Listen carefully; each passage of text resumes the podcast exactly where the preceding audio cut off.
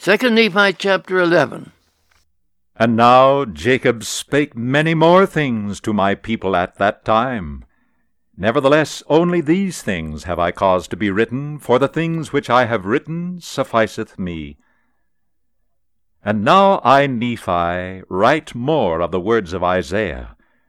For my soul delighteth in his words, for I will liken his words unto my people, and I will send them forth unto all my children, for he verily saw my Redeemer, even as I have seen him. And my brother Jacob also has seen him, as I have seen him. Wherefore I will send their words forth unto my children, to prove unto them that my words are true. Wherefore by the words of three God hath said, I will establish my word. Nevertheless, God sendeth more witnesses, and he proveth all his words. Nephi wants us to know that this record is filled with further treasures from the powerful preaching of his brother Jacob. And now he wants to turn again to the words of Isaiah. He says Isaiah saw Jesus Christ just as Nephi and Jacob had both seen him. This makes three witnesses in this one record, but later there are also many more. Behold, my soul delighteth in proving unto my people the truth of the coming of Christ. For for this end hath the law of Moses been given. And all things which have been given of God from the beginning of the world unto man are the typifying of him. And also my soul delighteth in the covenants of the Lord, which he hath made to our fathers. Yea, my soul delighteth in his grace, and in his justice, and power, and mercy in the great and eternal plan of deliverance from death. Nephi rejoices in the scripture which proves that Christ will come just as the law of Moses proclaimed he would. Nephi is radiantly happy with the covenants God has made with his people concerning the eventual deliverance from the grasp of death. And my soul delighteth in proving unto my people that save Christ should come, all men must perish. For if there be no Christ, there be no God. And if there be no God, we are not. For there could have been no creation. But there is a God, and he is Christ, and he cometh in the fullness of his own time. And now I write some of the words of Isaiah, that whoso of my people shall see these words may lift up their hearts and rejoice for all men. Now these are the words and ye may liken them unto you and unto all men. If there were no Christ and no God, there would be no earth, and mankind would not exist. But there is a God, and some day Christ will come upon the earth. Now Nephi wants us to hear the testimony of the great prophet Isaiah. 2 Nephi chapter 12. It is in this first chapter of Isaiah in the brass plates that we get Isaiah's long range perspective extending over 2,700 years.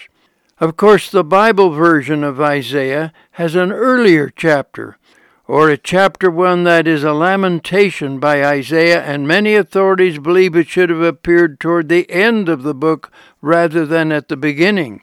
In any event, we can see that the first chapter of Isaiah in the plates of brass is chapter 2 of the King James Version. This chapter is about the history of Judah and Jerusalem. Nevertheless, Isaiah begins at the end of the story when Christ's millennial reign is just beginning. So here is what he says The word that Isaiah, the son of Amos, saw concerning Judah and Jerusalem. And it shall come to pass in the last days, when the mountain of the Lord's house shall be established in the top of the mountains, and shall be exalted above the hills, and all nations shall flow unto it. And many people shall go and say, Come ye, and let us go up to the mountain of the Lord, to the house of the God of Jacob, and he will teach us of his ways, and we will walk in his paths. For out of Zion shall go forth the law, and the word of the Lord from Jerusalem. Notice in verse 3 Isaiah is talking about a great future day a future day when Christ has triumphed over the earth.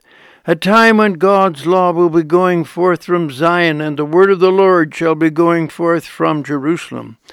Therefore, he is talking about a future day when the Lord's house shall be established in the tops of the mountains, where the new Zion will be established in western America, and all nations shall send their people to the temple to be taught. Meanwhile, the battle of Armageddon will be over, and the Jews will have joined with Christ in sending the word of the Lord from old Jerusalem. And he shall judge among the nations, and shall rebuke many people. And they shall beat their swords into plowshares, and their spears into pruning hooks.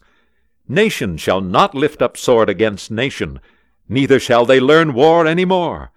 A great judgment of the people will have taken place and the wicked will have been cleansed from off the face of the earth. This means that a new order of things will have been established. It will be a glorious day, and the righteous will reign with Christ over all the earth. It will be a time when there is no more war, and their swords will be beaten into plowshares, and their spears into pruning hooks. But having pointed the eyes of all the people toward the millennium, Isaiah stops and abruptly comes back to his own day when terrible wickedness currently prevailed among the Lord's chosen people. He says, O house of Jacob, come ye, and let us walk in the light of the Lord. Yea, come, for ye have all gone astray, every one to his wicked ways. Therefore, O Lord, thou hast forsaken thy people, the house of Jacob, because they be replenished from the east and hearken unto soothsayers like the Philistines, and they please themselves in the children of strangers. Their land also is full of silver and gold, neither is there any end of their treasures. Their land is also full of horses, neither is there any end of their chariots. Their land is also full of idols, they worship the work of their own hands, that which their own fingers have made. And the mean man boweth not down, and the great man humbleth himself not. Therefore, forgive him not. Everything that was happening in Jerusalem was just what Moses predicted. The Israelites had been given the divine formula that could have made them the richest and most powerful nation on earth. But Moses knew this is not what would happen. At the close of his ministry, the Lord told Moses in Deuteronomy chapter 31, verses 27 to 29, that the Israelites would, quote, utterly corrupt themselves, unquote. Not only had Moses predicted it, but Isaiah had actually seen it in a series of visions, portraying the prophetic history of the Israelites for 2,700 years. He was allowed to see the long centuries of apostasy, wickedness, idolatry, and debauchery which would not only cause the Lord's chosen people to lose their promised blessings, but would even result in their rejecting God's own Son when he came as the Messiah. So the task of Isaiah around 700 BC was to tell these people how wicked they really were and what the consequences would be. O ye wicked ones, enter into the rock, and hide thee in the dust for the fear of the Lord and the glory of his majesty shall smite thee. And it shall come to pass that the lofty looks of man shall be humbled, and the haughtiness of men shall be bowed down, and the Lord alone shall be exalted in that day. As Isaiah contemplates the wickedness of the people, he cannot help but think about what he had seen toward the end of his vision.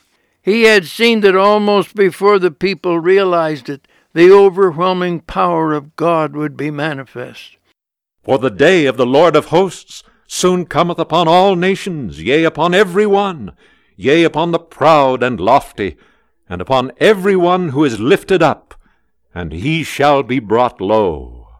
To Israel it would be a long trail of tears, but in Isaiah's vision it seemed as though the Lord would come amazingly soon and demolish the pride and wickedness of all nations. So he said, Yea, and the day of the Lord shall come upon all the cedars of Lebanon, for they are high and lifted up, and upon all the oaks of Bashan, and upon all the high mountains, and upon all the hills, and upon all the nations which are lifted up, and upon every people, and upon every high tower, and upon every fenced wall, and upon all the ships of the sea, and upon all the ships of Tarshish, and upon all pleasant pictures.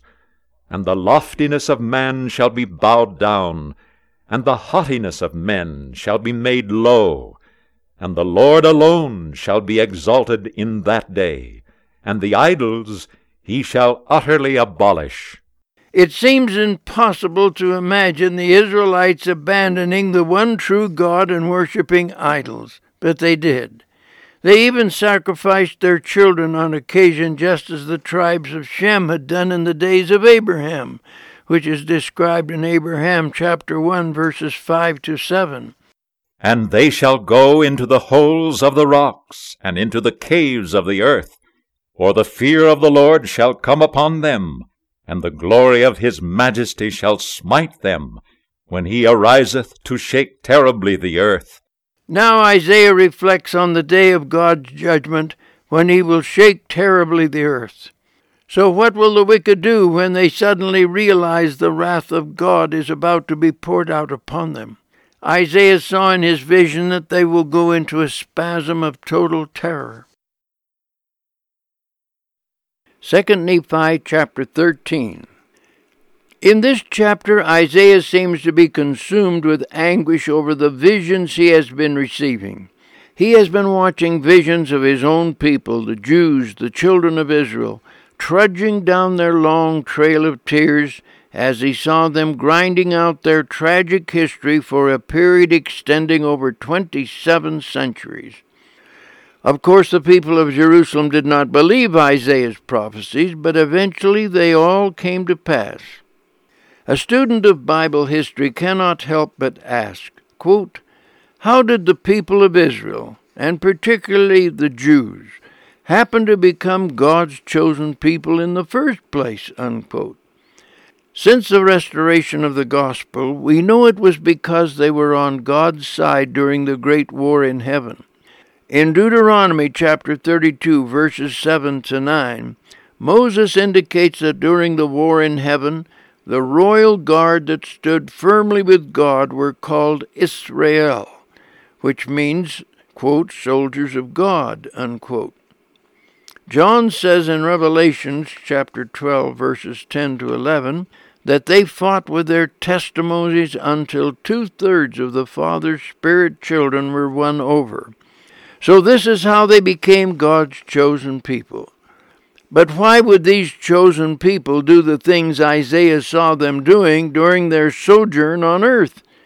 Of course, God knew all things from the beginning, so he was fully aware that this was the way they would use their free agency during earth life. However, when it's all over, the Lord knew it would work out for the best, even for the rebellious Israelites. Meanwhile, however, Isaiah saw that they would suffer severe afflictions for their apostasy. He begins by portraying the monumental crises that will occur during times of famine. For behold, the Lord, the Lord of hosts, doth take away from Jerusalem, and from Judah, the stay and the staff, the whole staff of bread and the whole stay of water. Because of their wickedness, the Lord not only takes away the staff of life, but also the civic and military leaders.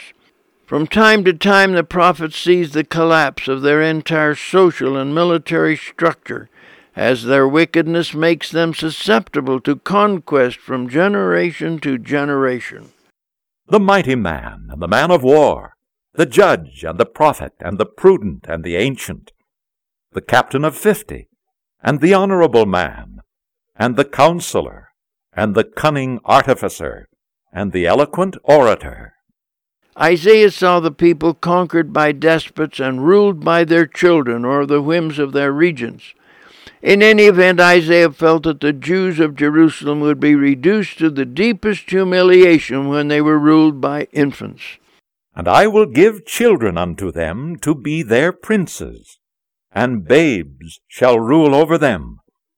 And the people shall be oppressed, every one by another, and every one by his neighbor the child shall behave himself proudly against the ancient, and the base against the honorable.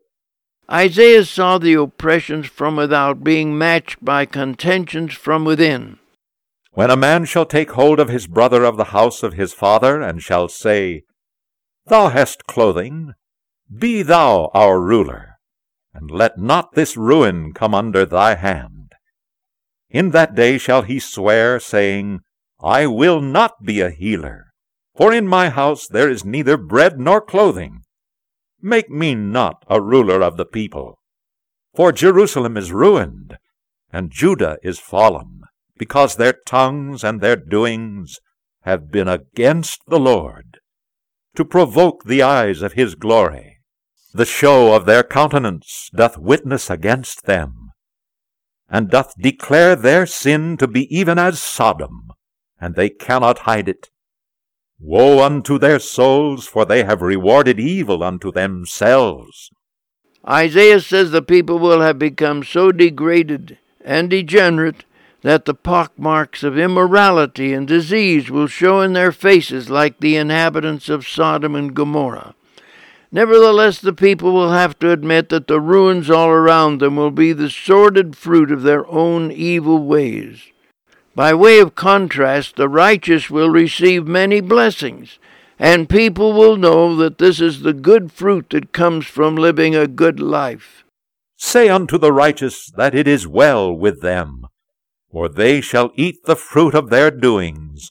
Woe unto the wicked, for they shall perish, for the reward of their hands shall be upon them.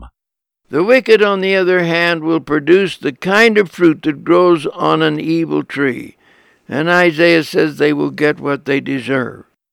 And my people, children are their oppressors, and women rule over them.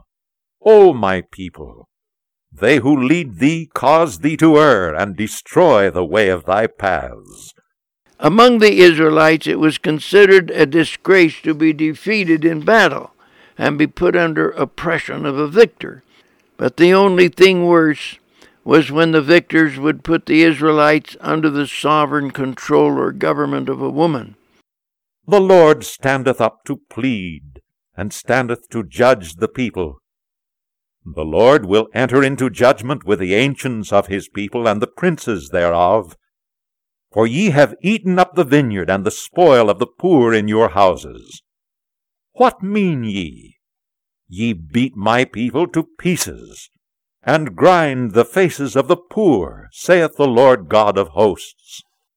Isaiah warns the people that God's judgments are certain, and they're going to get what they deserve. The upper classes have beaten the poor and the lower classes to pieces. Isaiah says the proud women of Jerusalem have helped to bring about the disaster that they find themselves in. He says they have been haughty and arrogant, walking with stretched forth necks and flirtatious, seductive eyes, making a tinkling with their feet as they strut down the street. Isaiah says they will be smitten with a scab on the crown of their heads, and their immorality will cause an affliction in their secret parts. Moreover, the Lord saith, Because the daughters of Zion are haughty, and walk with stretched forth necks and wanton eyes, walking and mincing as they go, and making a tinkling with their feet. Therefore the Lord will smite with a scab the crown of the head of the daughters of Zion, and the Lord will discover their secret parts. In that day the Lord will take away the bravery of their tinkling ornaments, and cauls and round tires like the moon, the chains and the bracelets and the mufflers, the bonnets and the ornaments of the legs, and the headbands and the tablets and the earrings, the rings and nose jewels, the changeable suits of apparel and the mantles and the wimples and the crisping pins, the glasses and the fine linen, and hoods and the veils, Isaiah has listed all of the trinkets and jewelry with which the women have adorned themselves. Their conquerors will strip them of all of these tinseled ornaments. There will be no more perfume, no more fancy hairdos. Instead, there will be baldness, and instead of fancy clothes, there will be rags. And it shall come to pass, instead of sweet smell, there shall be stink, and instead of a girdle, a rent, and instead of well set hair, baldness, and instead of a stomacher, a girding of sackcloth, burning instead of beauty. Thy men shall fall by the sword, and thy mighty in the war. And her gates shall lament and mourn, and she shall be desolate, and shall sit upon the ground. Instead of the women having handsome uniformed escorts to parade them around the city, they will be in mourning because so many of the men will be dead. The women will be desolated, slumped down upon the ground, weeping and wailing in total despair. 2 Nephi chapter 14 And in that day seven women shall take hold of one man, saying, We will eat our own bread and wear our own apparel. Only let us be called by thy name to take away our reproach. Now we assume that Isaiah is still talking about the great wars of the latter days. After the slaughter of their armies, there will be few men left. Notice that the women in this verse consider it a reproach not to be married and have children. In periods of rebellion and unrighteousness, some women want to avoid the blessings of motherhood and the joys of raising a happy family. They say they want to be liberated from any such obligations. But Isaiah says that when the great wars of the latter days have destroyed millions of men, the surviving women will offer to support themselves and enter into a plurality of wives if they can just have a husband and a family. Of course, the Lord forbids plurality of wives unless it is under the patriarchal order of the priesthood. Jacob sets forth the Lord's discipline concerning the patriarchal order of marriage in a subsequent scripture. We come to it in Jacob chapter 2, verses 27 and 28. In that day shall the branch of the Lord be beautiful and glorious, the fruit of the earth excellent and comely to them that are escaped of Israel. And it shall come to pass, they that are left in Zion and remain in Jerusalem shall be called holy, every one that is written among the living in Jerusalem, when the Lord shall have washed away the filth of the daughters of Zion, and shall have purged the blood of Jerusalem from the midst thereof, by the spirit of judgment and by the spirit of burning. After the battle of Armageddon and the cleansing of America, the two great branches of the Lord will be beautiful. How fortunate it will be for those who have survived in both Zion and Jerusalem. The daughters of Zion will have been cleansed and the armies of Gog and Magog in Jerusalem will have been wiped out by the Lord's judgment and fire. And the Lord will create upon every dwelling place of Mount Zion, and upon her assemblies, a cloud and smoke by day, and the shining of a flaming fire by night. For upon all the glory of Zion shall be a defense, and there shall be a tabernacle for a shadow in the daytime from the heat and for a place of refuge, and a covert from storm and from rain. The millennial reign will restore the blessings which Israel enjoyed in her flight from Egypt. There will be a cloud of smoke representing the presence of God by day, and the brilliant radiance of flaming fire by night to serve as a godly defense of the Lord's people. There will even be a protection from the heat of the day, and a mantle will protect the land from the storms in both summer and winter. 2 Nephi chapter 15. And then will I sing to my well beloved a song of my beloved, touching his vineyard. My well beloved hath a vineyard in a very fruitful hill, and he fenced it, and gathered out the stones thereof, and planted it with the choicest vine and built a tower in the midst of it, and also made a winepress therein. And he looked that it should bring forth grapes, and it brought forth wild grapes. This brings us to the Lord's song about his great vineyard in Jerusalem. And now, O inhabitants of Jerusalem and men of Judah, judge, I pray you, betwixt me and my vineyard. What could have been done more to my vineyard that I have not done in it? Wherefore, when I looked that it should bring forth grapes, it brought forth wild grapes. And now go to. I will tell you what I will do to my vineyard. I will take away the hedge thereof, and it shall be eaten up. And I will break down the wall thereof, and it shall be trodden down. And I will lay it waste. It shall not be pruned, nor digged, but there shall come up briers and thorns. I will also command the clouds that they rain no rain upon it. The Lord has some challenging questions for the men of Judah and all of the inhabitants of Jerusalem. What more could the Lord have done to cultivate and encourage this vineyard so it would bring forth sweet grapes? Yet it produced nothing but bitter wild grapes. The Lord has decided to tear out the protective hedge and break down the protective wall. He will lay it waste and not make any effort to prune or cultivate it or dig out the briers. He will not even allow the rain to water it. For the vineyard of the Lord of hosts is the house of Israel, and the men of Judah his pleasant plant. And he looked for judgment, and behold, oppression, for righteousness, but behold, a cry. Woe unto them that join house to house, till there can be no place, that they may be placed alone in the midst of the earth.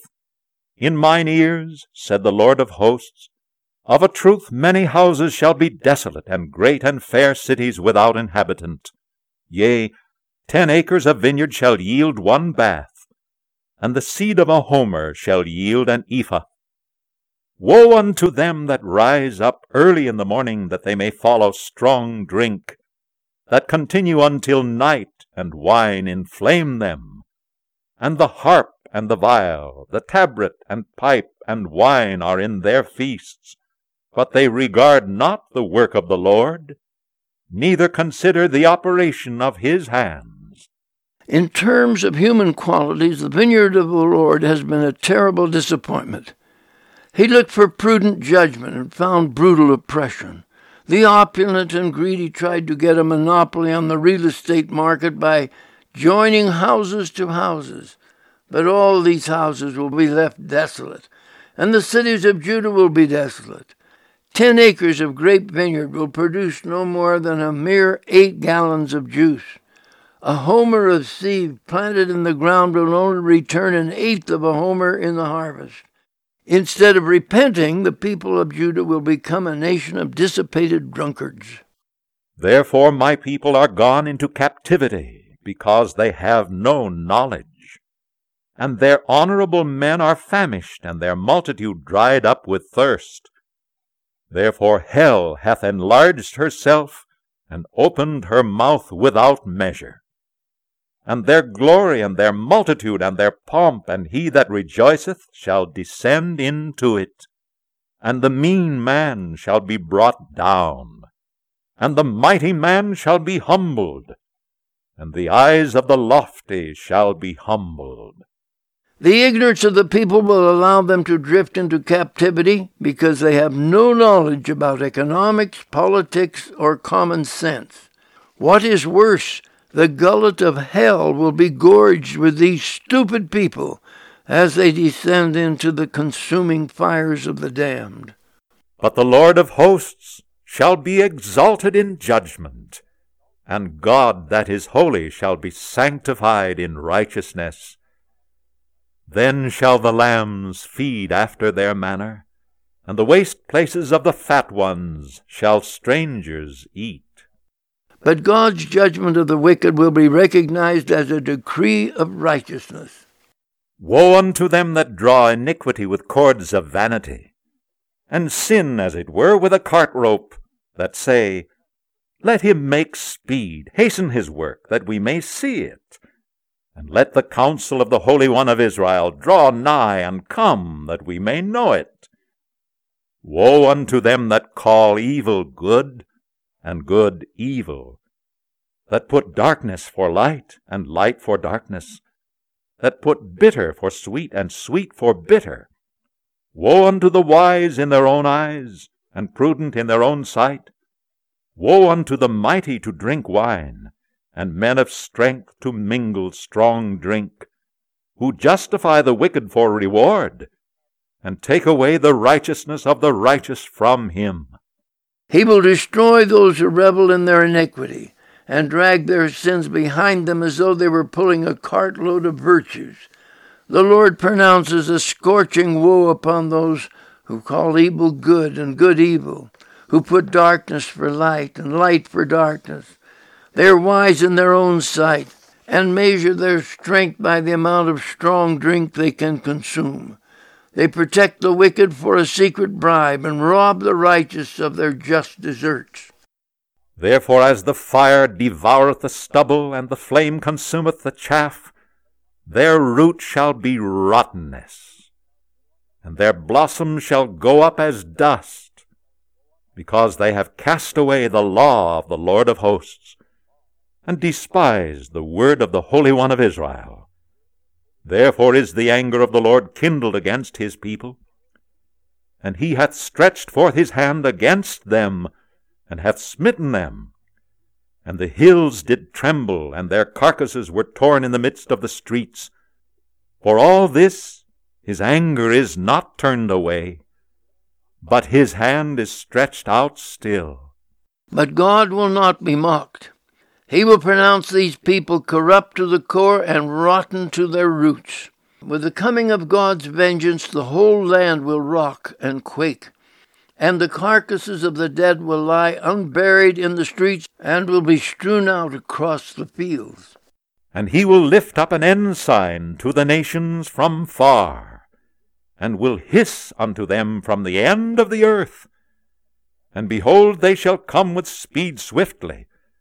None shall be weary nor stumble among them. None shall slumber nor sleep. Neither shall the girdle of their loins be loosed, nor the latchet of their shoes be broken, whose arrows shall be sharp, and all their bows bent, and their horses' hoofs shall be counted like flint, and their wheels like a whirlwind, their roaring like a lion. They shall roar like young lions, yea, they shall roar, and lay hold of the prey, and shall carry away safe, and none shall deliver. And in that day they shall roar against them like the roaring of the sea. And if they look unto the land, behold, darkness and sorrow, and the light is darkened in the heavens thereof. But when the cleansing is over, Isaiah wants to tell us about the great gathering of the last days when the children of Israel are all brought together. It will be a day when God will raise up an ensign and gather all the tribes of Israel to their own original lands of inheritance. This raising up of an ensign is described in numerous scriptures. Isaiah himself says a little later, quote, And in that day there shall be a root of Jesse, which shall stand for an ensign to the people. To it shall the Gentiles seek, and his rest shall be glorious. Unquote. This has reference to the gathering in America where the Gentiles will congregate and raise up a land of liberty. But he goes on to say that the Lord, quote, shall set up an ensign for the nations, and shall assemble the outcasts of Israel, and gather the dispersed of Judah from the four quarters of the earth, unquote. That's in Isaiah 11, verses 10 to 12. So this will be a great worldwide gathering with the Gentiles coming to America and the Jews to Judah. Notice that they will come with great speed. It almost sounds like jet travel without even removing their clothes en route. They will also have modern devices to defend them, so they cannot be hindered while the gathering is taking place. 2 Nephi chapter 16. In this chapter, Isaiah tells how he received his calling as a prophet of God. He says, in the year that King Uzziah died, I saw also the Lord sitting upon a throne, high and lifted up, and his train filled the temple. Above it stood the seraphim, each one had six wings. With twain he covered his face, and with twain he covered his feet, and with twain he did fly. And one cried unto another, and said, Holy, holy, holy is the Lord of hosts. The whole earth is full of his glory. and the posts of the door moved at the voice of him that cried, and the house was filled with smoke. Then said I, Woe is unto me, for I am undone, because I am a man of unclean lips, and I dwell in the midst of a people of unclean lips. For mine eyes have seen the King, the Lord of hosts. Here Isaiah, like Father Lehi, find himself in the divine mansions of heaven, in the very precincts of God. But it was a belief of the Jews that if a person came into the presence of God unworthily, he would die. Isaiah felt this applied to him. He considered himself a man of unclean lips, speaking from an unclean heart. But then here is what happened. Then flew one of the seraphim unto me, having a live coal in his hand, which he had taken with the tongs from off the altar. And he laid it upon my mouth, and said, Lo, this has touched thy lips, and thine iniquity is taken away, and thy sin purged. Also I heard the voice of the Lord saying, Whom shall I send? And who will go for us? Then I said, here am I. Send me. Once Isaiah had been ceremonially cleansed by fire. He heard the Lord ask whom he could send to this people to carry God's great message. Isaiah spoke up excitedly, Here am I, send me. And he said, Go and tell this people, Hear ye indeed, but they understood not, and see ye indeed, but they perceived not. Make the heart of this people fat, and make their ears heavy, and shut their eyes, lest they see with their eyes, and hear with their ears, and understand with their heart, and be converted, and be healed. But what a strange message he is commanded to deliver. This almost sounds as though the Lord did not want the people to be converted. However, Paul interprets this passage as he understood it and says, quote, For the heart of this people is waxed gross, and their ears are dull of hearing, and their eyes have they closed, lest they should see with their eyes, and hear with their ears, and understanding with their heart, and should be converted, and I should heal them. That's in Acts 28 and 27. In other words, these people are scared to death they might be converted if they opened their hearts or heard the truth Apparently, the Lord had indicated that the hard heartedness and stiff neckedness of these people would cause them to be sorely afflicted, and therefore he asks. Then said I, Lord, how long? And he said, Until the cities be wasted without inhabitant, and the houses without man, and the land be utterly desolate, and the Lord have removed men far away for there shall be a great forsaking in the midst of the land. The Lord also wanted Isaiah to know that this people were not going to remain in their Holy Land inheritance. They were going to be dragged far away, and the land would be forsaken without anyone to claim or own it. But yet there shall be a tenth, and they shall return, and shall be eaten as a teil tree, and as an oak whose substance is in them when they cast their leaves, so the holy seed shall be the substance thereof. Here again we have a better version of this verse in the Book of Mormon. Notice that it says, And there shall be a tenth, instead of in it there shall be a tenth. And they shall return instead of it shall return. This is referring to the Jews only a tenth of which shall return and build up the land of Judah. The Lord compares the returning tenth to a certain kind of tree which was an evergreen that could be eaten back by the goats and still send up shoots from the old stump. He also compares this tenth to an oak which has the strength in it to survive. The returning Jews will survive, even in the utmost adversity. Second Nephi chapter 17.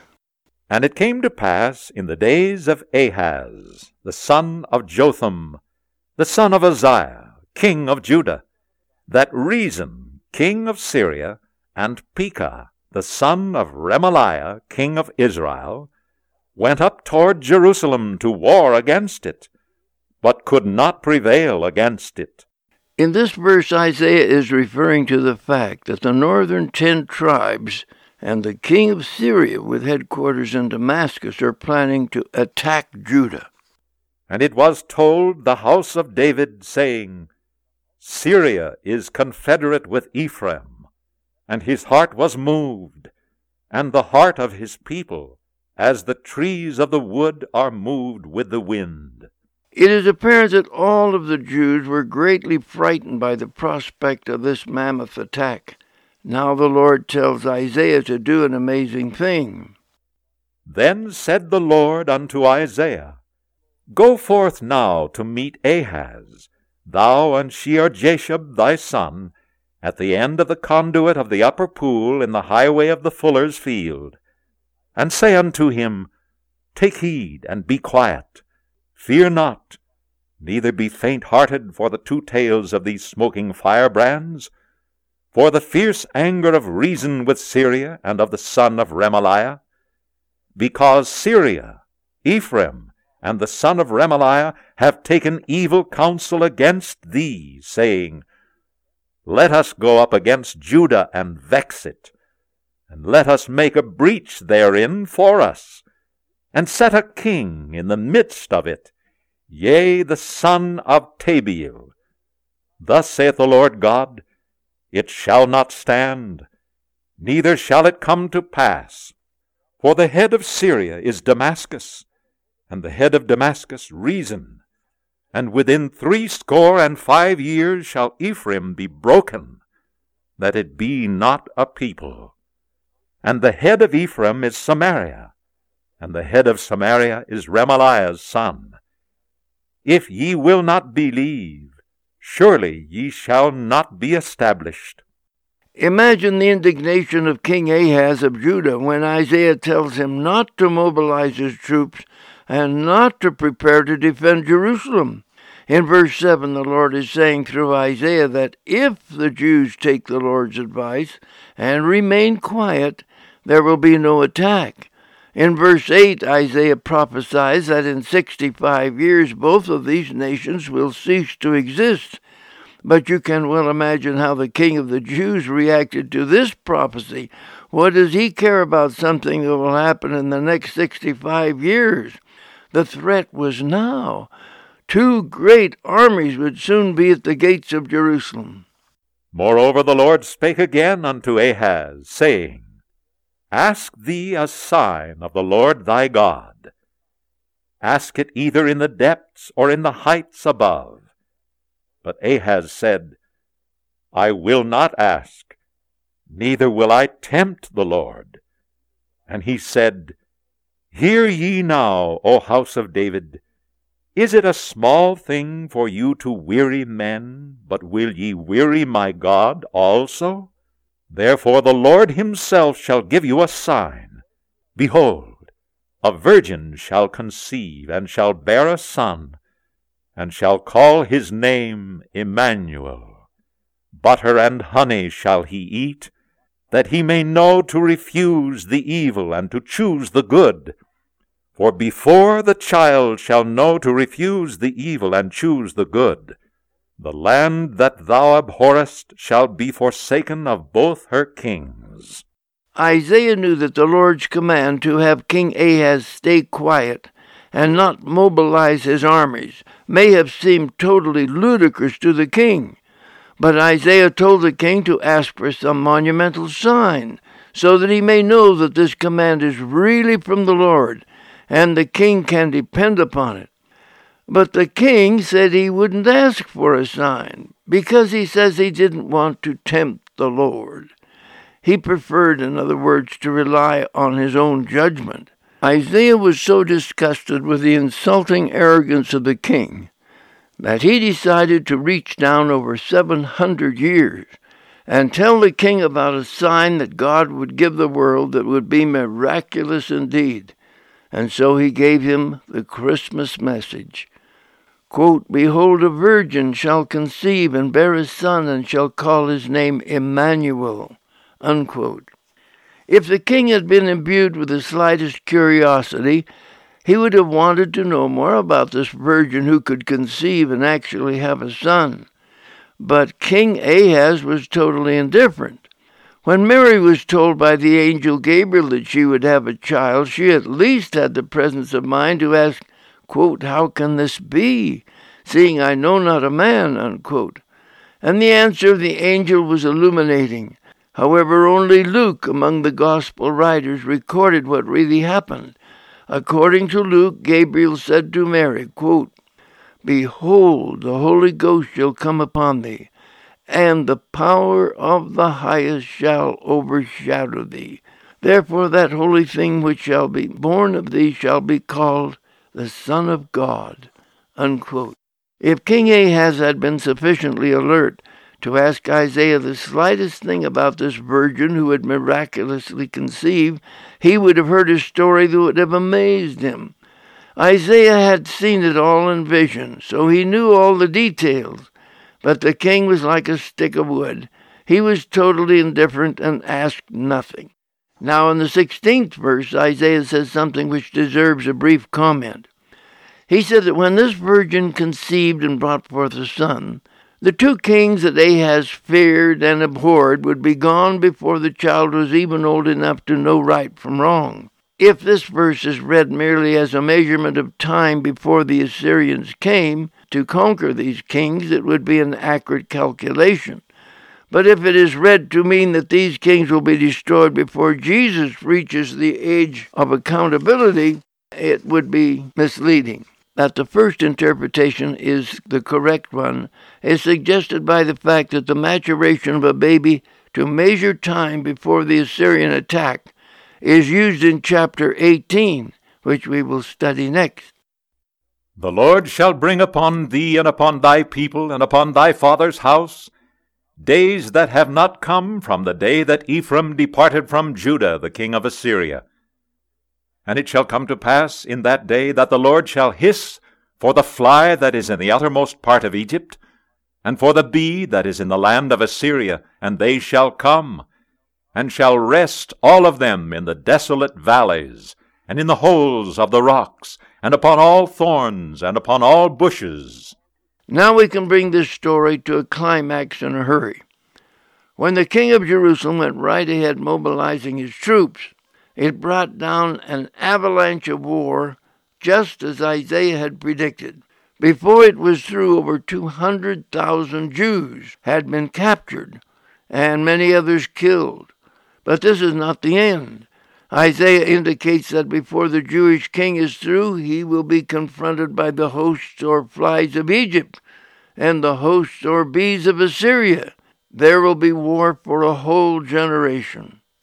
In the same day shall the Lord shave with a razor that is hired by them beyond the river, by the king of Assyria, the head, and the hair of the feet, and it shall also consume the beard. And it shall come to pass in that day, a man shall nourish a young cow and two sheep. And it shall come to pass, for the abundance of milk they shall give, he shall eat butter. For butter and honey shall every one eat that is left in the land. Isaiah says King Ahaz will barely be recovering from the devastating attack from the northern ten tribes and Syria when the predicted attack by the Assyrians will take place. Verse 20 identifies the source of the ravaging of the land. It will be by those who are across the Euphrates River, the Assyrians, the most powerful nation on the face of the earth at that time. And it shall come to pass in that day, every place shall be where there were a thousand vines at a thousand silverlings, which shall be for briers and thorns. With arrows and with bows shall men come thither, because all the land shall become briers and thorns. And all hills that shall be digged with the mattock, there shall not come thither the fear of briers and thorns, but it shall be for the sending forth of oxen, and the treading of lesser cattle. After the land is ravaged, there will only be a few people left, but at least the survivors can live abundantly. Much of the land, however, will be covered with briars and thorns, But the hill country that was previously cultivated will be used to graze cattle and will not become infested by briars and thorns like the former fields and vineyards.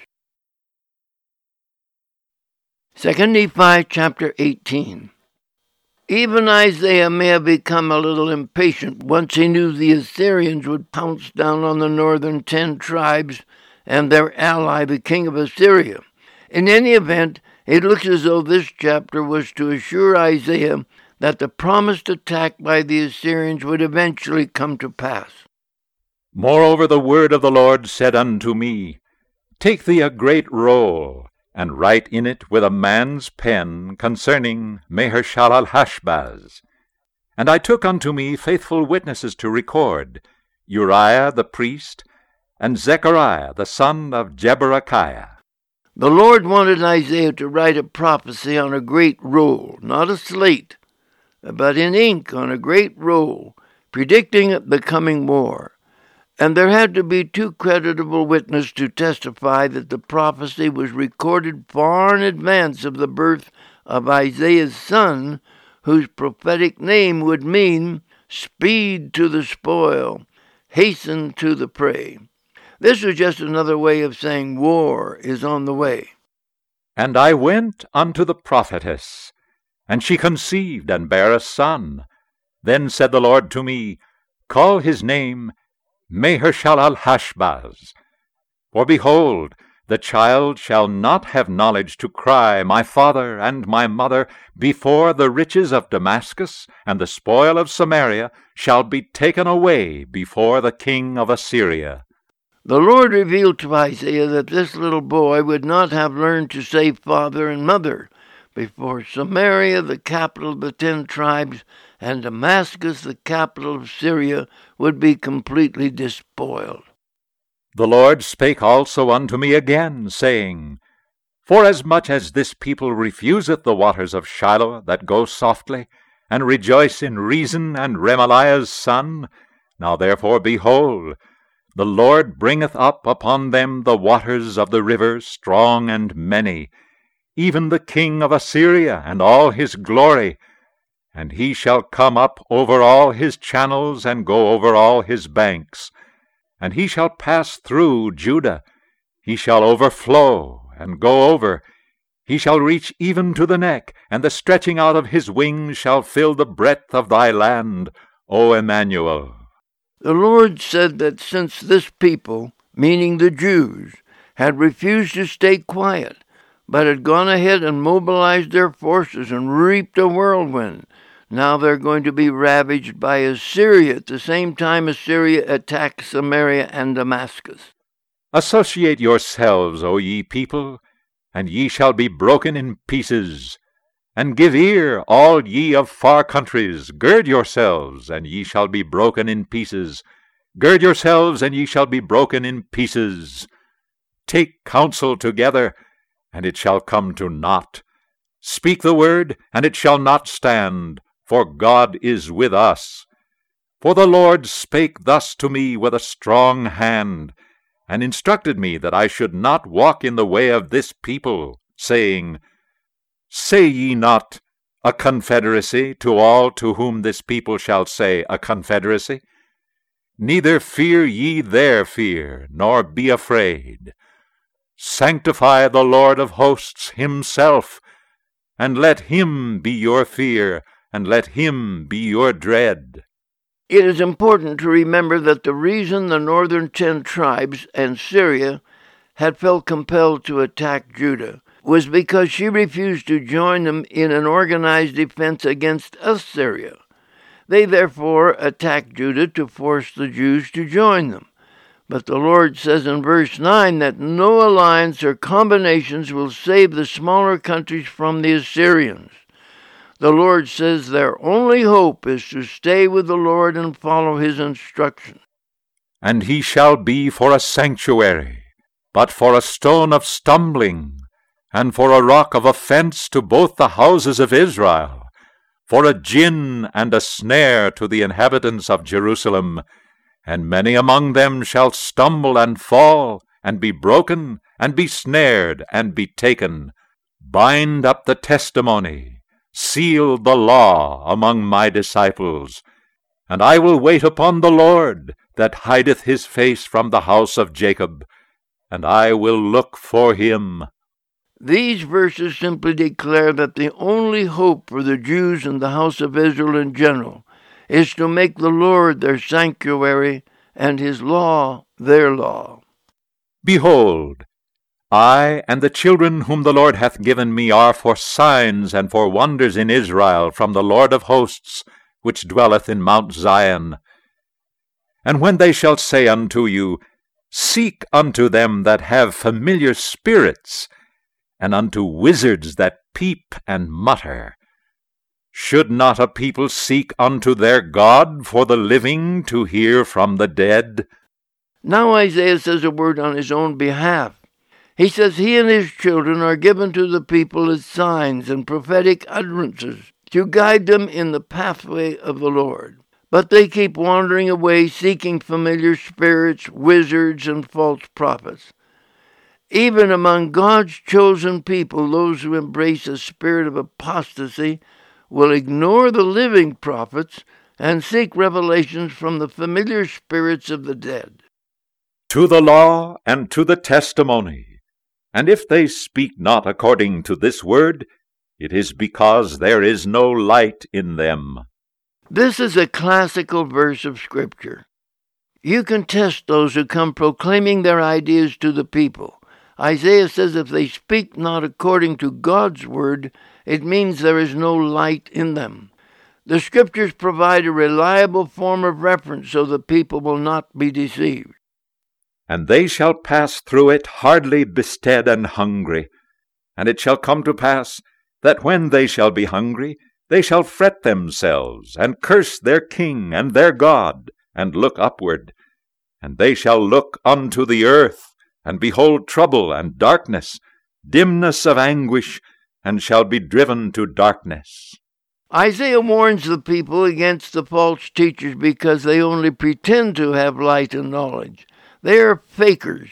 In times of difficulty and trouble, they have no answers and therefore fret themselves. They curse both the king and God.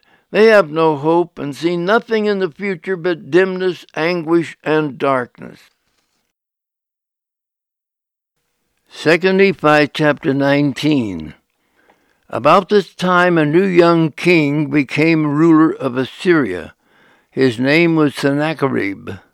However, many of the tributaries of the new king thought he would be more lenient than his cruel predecessor, so they stopped paying their assessments. Sennacherib therefore resolved to teach them all a lesson. In the process, he swept down upon Judah as well as the other small countries. Altogether, he conquered 46 cities in Judah, many of them located along the Jordan Valley and near the Sea of Galilee. These areas belong primarily to the tribe of Zebulun and Naphtali, and this brings us to the opening portion of this chapter. Nevertheless, the dimness shall not be such as was in her vexation, when at first he lightly afflicted the land of Zebulun and the land of Naphtali, and afterwards did more grievously afflict by the way of the Red Sea beyond Jordan in Galilee of the nations. Here Isaiah identifies the areas of Zebulun and Naphtali which would be grievously afflicted by the Assyrian armies. The people that walked in darkness have seen a great light. They that dwell in the land of the shadow of death, upon them hath the light shined. Thou hast multiplied the nation, and increased the joy. They joy before thee according to the joy in harvest, and as men rejoice when they divide the spoil. For thou hast broken the yoke of his burden, and the staff of his shoulder, the rod of his oppressor. For every battle of the warrior is with confused noise, and garments rolled in blood, but this shall be with burning and fuel of fire. Here we learn that in this very territory where the Jews would be conquered by the Assyrians, there would someday appear a brilliant new light. This would be the ministry of Jesus Christ, who would spend much of his ministry in this very region of Galilee and the river Jordan Valley, where so many fierce battles were fought by the Assyrians. But now Isaiah gazes down through the centuries to the vision of the birth of the Christ child. He says, For unto us a child is born, unto us a son is given, and the government shall be upon his shoulder, and his name shall be called Wonderful, Counselor, the Mighty God, the Everlasting Father, the Prince of Peace. Of the increase of government and peace there is no end upon the throne of David, and upon his kingdom to order it, and to establish it with judgment and with justice from henceforth even forever. The zeal of the Lord of hosts will perform this. Notice that Isaiah's proclamation of messianic praise extends from the birth of the Savior clear down to the magnificent moment of triumph at the beginning of the millennium when he becomes Lord of Lords and King of Kings. At that moment he will be called Wonderful, which means greatest of excellence. He will also be called Counselor, which is most appropriate since he served as a counselor at the right hand of the Eternal Father in the premortal estate. He will also be called the Mighty God, which is a status he achieved in the pre earth life as a member of the first presidency of heaven. The word God means the ultimate in goodness. Beginning with verse 7, Isaiah contemplates the Savior's millennial reign. After the earth has been perfected and has been completely cleansed of all wickedness, Jesus will extend his government worldwide. It will be a government of peace that will extend from pole to pole and minister justice and fair judgment wherever problems arise. This will not come about by accident or by happenstance, but it will be by design and the zeal of the Lord pressing forward until all things are accomplished. The Lord sent his word unto Jacob, and it hath lighted upon Israel. And all the people shall know, even Ephraim and the inhabitants of Samaria, that say in the pride and stoutness of heart, the bricks are fallen down, but we will build with hewn stones. The sycamores are cut down, but we will change them into cedars. Therefore the Lord shall set up the adversaries of Rezin against him, and join his enemies together, the Syrians before and the Philistines behind. And they shall devour Israel with open mouth. For all this his anger is not turned away, but his hand is stretched out still. For the people turneth not unto him that smiteth them, neither do they seek the Lord of hosts.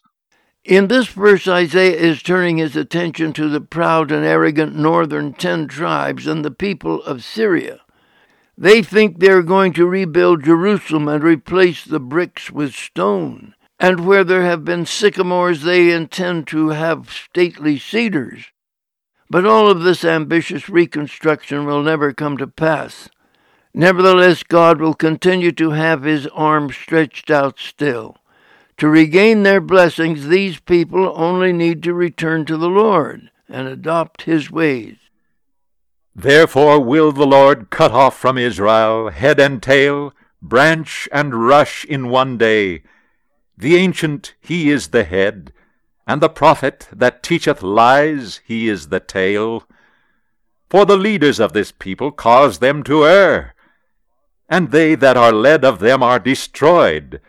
Therefore the Lord shall have no joy in their young men, neither shall have mercy on their fatherless and widows, for every one of them is a hypocrite and an evildoer, and every mouth speaketh folly. For all this his anger is not turned away, but his hand is stretched out still. For wickedness burneth as the fire. It shall devour the briers and thorns, and shall kindle in the thickets of the forests, and they shall mount up like the lifting up of smoke. The Lord plans to humble or destroy the proud leaders and humble the rising generation. Isaiah calls the wicked gray haired leaders the ones who have deliberately led the people into strange paths. The false prophets have taught the people to believe in lies, As a result of their influence, the younger generation is an abomination in the sight of God. Isaiah says every one of them is a hypocrite and an evildoer. But the Lord reminds them that his hand is stretched out still. All they need to do is repent. Through the wrath of the Lord of hosts is the land darkened, and the people shall be as the fuel of the fire. No man shall spare his brother, and he shall snatch on the right hand and be hungry, and he shall eat on the left hand, and they shall not be satisfied. They shall eat every man the flesh of his own arm. Manasseh, Ephraim, and Ephraim Manasseh, they together shall be against Judah. For all this his anger is not turned away, but his hand is stretched out still. As Isaiah contemplates the destruction that is about to descend on these wicked Israelites, he makes an ominous prophecy.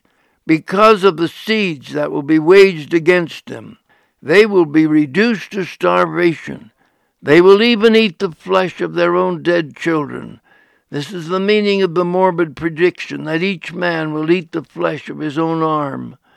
Then, for the third time in this chapter, the Lord reminds the people that his anger against them and their wickedness will continue, but his hand is stretched out still and repentance can bring a restoration of their blessings.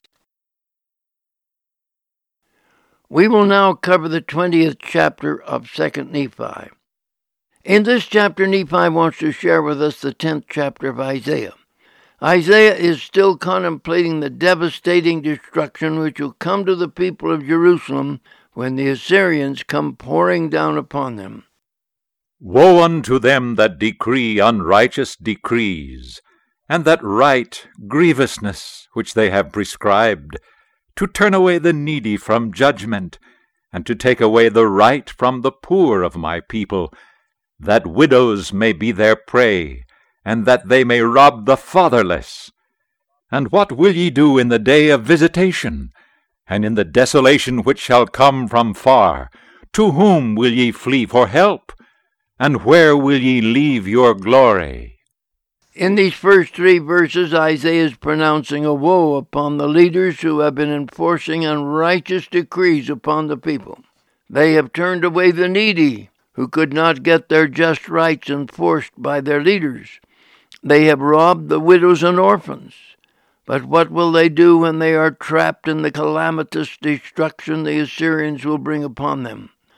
To whom will they flee for help? And to whom will they leave all their ill gotten wealth before it is seized by the Assyrians? Without me they shall bow down under the prisoners, and they shall fall under the slain. For all this his anger is not turned away, but his hand is stretched out still. O Assyrian, the rod of mine anger, and the staff in their hand is their indignation. I will send him against a hypocritical nation, and against the people of my wrath will I give him a charge to take the spoil, and to take the prey, and to tread them down like the mire of the streets. The people of Judah are warned that since they have forsaken God, they will find themselves pressed in among the many prisoners, or smothered under the piles of the dead. Even then, the Lord assures them that He will not be able to turn back His anger because they will still refuse to be humble or repentant. But that opportunity remains. Then the Lord salutes the king who is to inflict the punishment on Judah. He calls him an Assyrian. At last, the nationality of the coming conqueror is clearly identified. The Lord calls him his rod of anger once the people have forsaken their God, he will allow the rod of God's anger to take spoil and trod the people down like mire in the street. Howbeit he meaneth not so, neither doth his heart think so, but in his heart it is to destroy and cut off nations not a few. For he saith, Are not my princes altogether kings? Is not Calno as Carchemish? Is not Hamath as Arpad? Is not Samaria as Damascus? As my hand hath founded the kingdom of the idols, and whose graven images did excel them of Jerusalem and of Samaria, shall I not, as I have done unto Samaria and her idols, so do to Jerusalem and to her idols? Isaiah knows there is nothing humble about Sennacherib. The Lord has opened the way so that he might conquer the wicked and the proud, but the king of Assyria takes all the credit to himself his princes, and the idols he worships. Wherefore it shall come to pass that when the Lord hath performed his whole work upon Mount Zion and upon Jerusalem, I will punish the fruit of the stout heart of the king of Assyria, and the glory of his high looks. For he saith, By the strength of my hand, and by my wisdom I have done these things, for I am prudent, and I have moved the borders of the people, and have robbed their treasures, and I have put down the inhabitants like a valiant man. And my hand hath found as a nest the riches of the people, and as one gathereth eggs that are left, have I gathered all the earth, and there was none that moved the wing, or opened the mouth, or peeped. Now Isaiah predicts that the arrogant and proud Sennacherib of Assyria will be punished by God after he has boasted that his conquests are by his own cleverness. He has shrewdly located the great treasures of his enemy, as one gathers the eggs from the nests of a hen. Shall the axe boast itself against him that heweth therewith? Shall the saw magnify itself against him that shaketh it? As if the rod should shake itself against them that lift it up, or as if the staff should lift up itself, as if it were no wood. Therefore shall the Lord, the Lord of hosts, send among his fat ones leanness, and under his glory he shall kindle a burning like the burning of a fire. Isaiah asks, How dare the king of Assyria take glory unto himself? That is like the common saw, taking glory from the carpenter who controls it, or a shepherd's staff taking honor to itself as though it had life independent of the shepherd. And the light of Israel shall be for a fire, and his Holy One for a flame, and shall burn, and shall devour his thorns and his briers in one day, and shall consume the glory of his forest, and of his fruitful field, both soul and body, and they shall be as when a standard bearer fainteth. And the rest of the trees of his forest shall be few, that a child may write them. And it shall come to pass in that day, that the remnant of Israel and such as are escaped of the house of Jacob shall no more again stay upon him that smote them, but shall stay upon the Lord, the Holy One of Israel, in truth. Isaiah says that after Israel has been purged of her wickedness, there will be a magnificent cleansing of her enemies. Those who survive the cleansing of Israel will cleave unto the Lord and have the power to destroy their former enemies. The remnant shall return, yea, even the remnant of Jacob, unto the mighty God. For though thy people Israel be as the sand of the sea, yet a remnant of them shall return. The consumption decreed shall overflow with righteousness. For the Lord God of hosts shall make a consumption even determined in all the land. Therefore, thus saith the Lord God of hosts, O my people that dwellest in Zion, be not afraid of the Assyrian. He shall smite thee with a rod, and shall lift up his staff against thee, after the manner of Egypt. Isaiah says there's going to be a great gathering of Israel, and the remnant of those who have survived the cleansing will become a great power that will overflow with righteousness and make a consumption of all the land. For yet a very little while, and the indignation shall cease, and mine anger in their destruction. And the Lord of hosts shall stir up a scourge for him according to the slaughter of Midian at the rock of Oreb. And as his rod was upon the sea, so shall he lift it up after the manner of Egypt. And it shall come to pass in that day, that his burden shall be taken away from off thy shoulder, and his yoke from off thy neck, and the yoke shall be destroyed because of the anointing. Isaiah says it's just a little while and the scourge will be taken off from the shoulders of Israel. Isaiah says their yoke will be destroyed because of the anointing. This has reference to their anointing in the pre existence, where their good works earned them the great blessing that came to them here on earth. We will find Alma referring to this anointing in Alma chapter 13, verse 3. Joseph Smith also refers to our patriarchal blessings before we ever came into this life, which predetermined the things we were ordained to accomplish. And that's set forth in the History of the Church, Volume 6, page 364. He is come to Aiath, he is passed to Migron. At Michmash he hath laid up his carriages. They are gone over the passage, they have taken up their lodging at Geba. Ramoth is afraid. Gibeah of Saul is fled. Lift up the voice, O daughter of Gallim. Cause it to be heard unto Laish, O poor Anathoth. Madmenah is removed. The inhabitants of Gebim gather themselves to flee. As yet shall he remain at Nob that day. He shall shake his hand against the mount of the daughter of Zion, the hill of Jerusalem. In all of these verses, Isaiah sees the great cities of ancient Israel occupied by the hosts of the Lord in the latter days.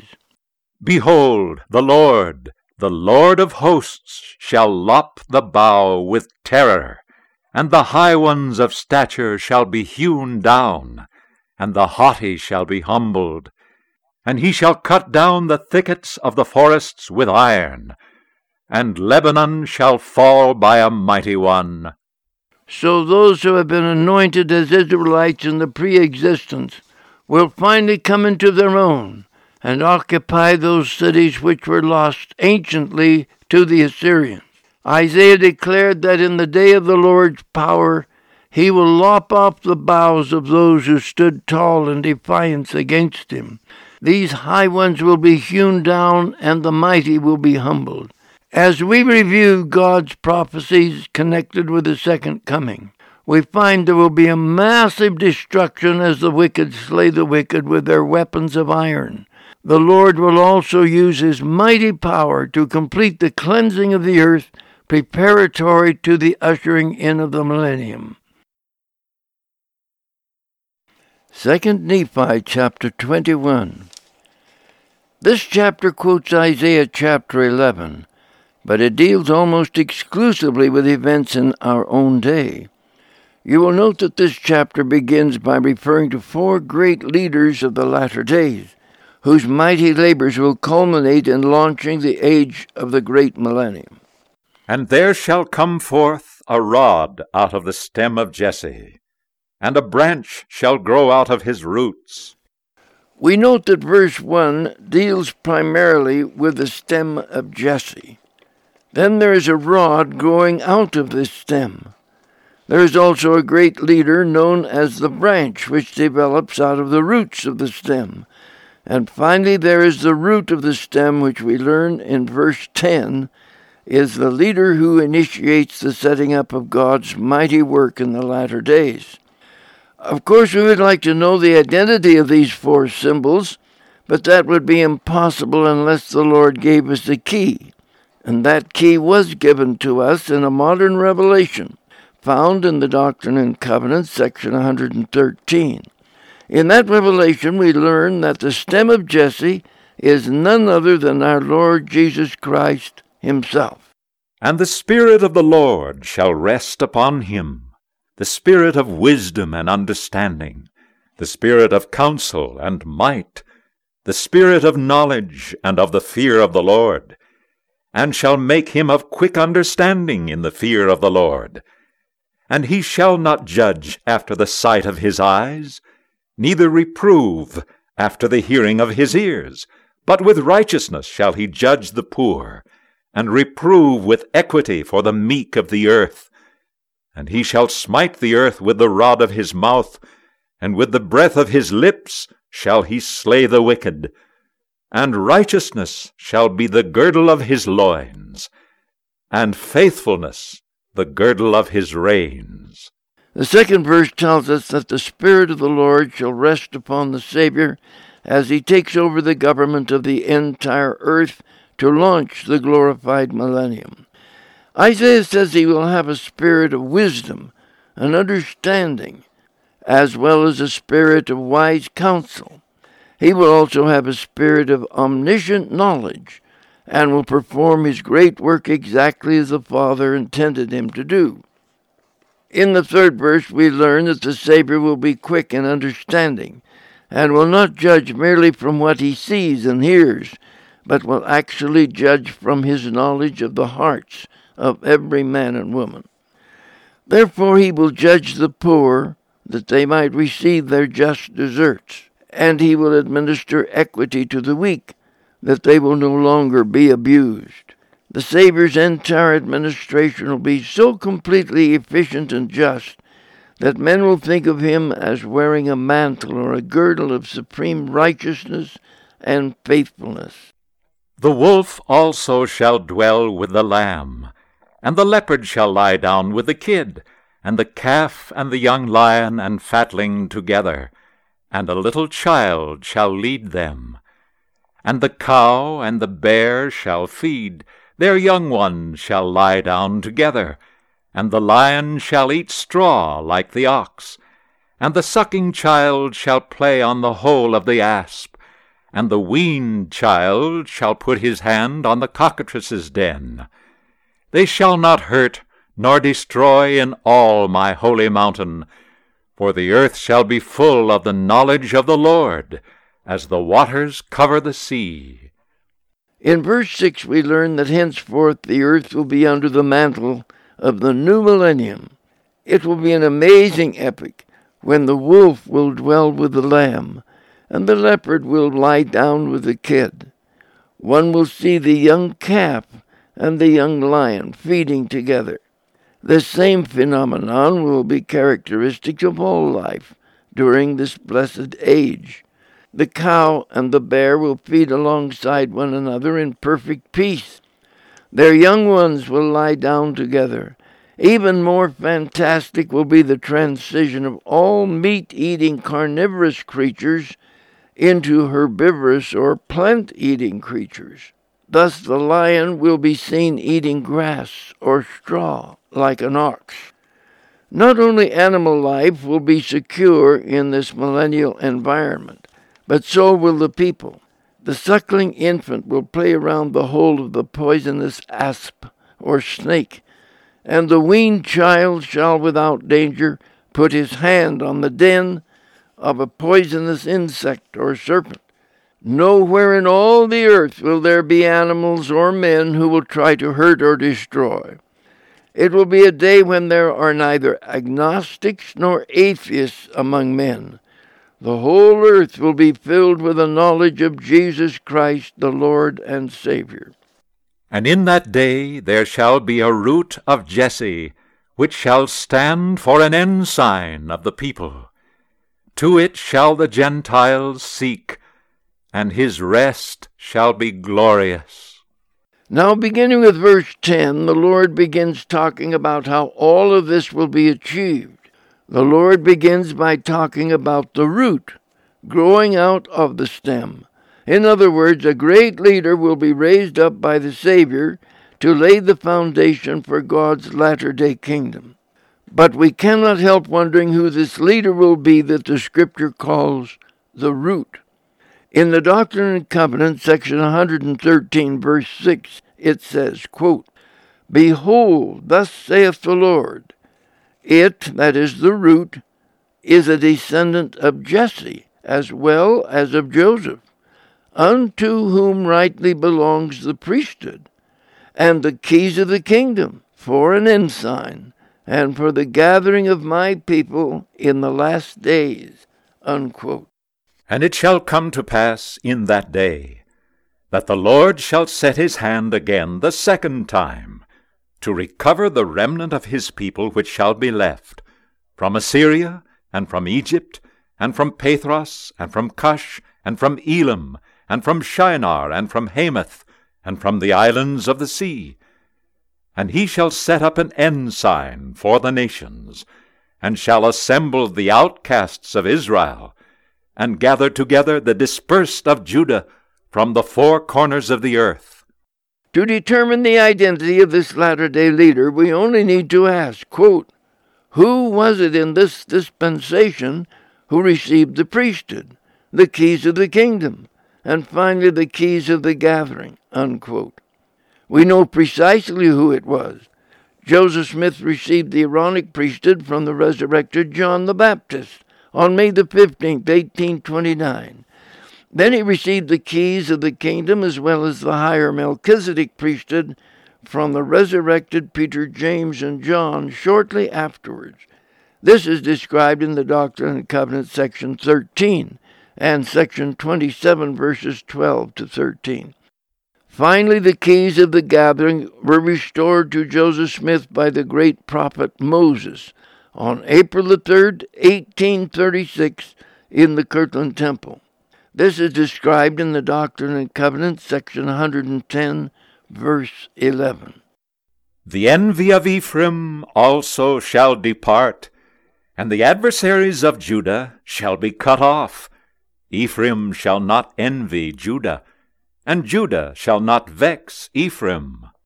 Once we realize the true identity of the root, the comments of the Lord concerning him takes on special significance. The Lord says the root will be a descendant of Jesse as well as of Joseph, who was sold into Egypt. This tells us that Joseph Smith is a descendant of the same Jewish line of descent as King David and the Savior, while his other bloodline is that of the notable Joseph who was sold into Egypt. We notice in verse 10 that it would be the special assignment of the root of Jesse to raise up an ensign to all nations for the purpose of gathering Israel from every part of the world. The Lord also says the Gentiles would be attracted to the ensign, and many would join the restored Church of Jesus Christ of Latter day Saints. However, it is interesting that practically all of the Gentiles who have joined the church have turned out to have a strong strain of the blood of Israel in their ancestry, usually from the tribe of Joseph. But they shall fly upon the shoulders of the Philistines towards the west. They shall spoil them of the east together. They shall lay their hand upon Edom and Moab, and the children of Ammon shall obey them. When God's law has been established, there will be a United States of the world, and other nations will find that resistance to its government and the great peaceful efficiency of its administration will be counterproductive, and all other nations will find it to their advantage to come in under God's law. And the Lord shall utterly destroy the tongue of the Egyptian sea, and with his mighty wind he shall shake his hand over the river, and shall smite it in the seven streams, and make men go over dry shod. This verse has been widely interpreted in a variety of ways, but the real meaning is obscure. We need to have the Lord give us the key someday. And there shall be a highway for the remnant of his people which shall be left from Assyria, like as it was to Israel in the day that he came up out of the land of Egypt. This verse undoubtedly refers to the mighty highway that will be raised up to accommodate the ten tribes returning from the outermost regions of the heavens. These tribes originally fled from Assyria when their country was conquered by the Babylonians, and these ten tribes fled northward. And as we have just mentioned, they divided, and the more righteous appeared to have been removed to another planet. But when they return, they will appear in the northlands from which they disappeared.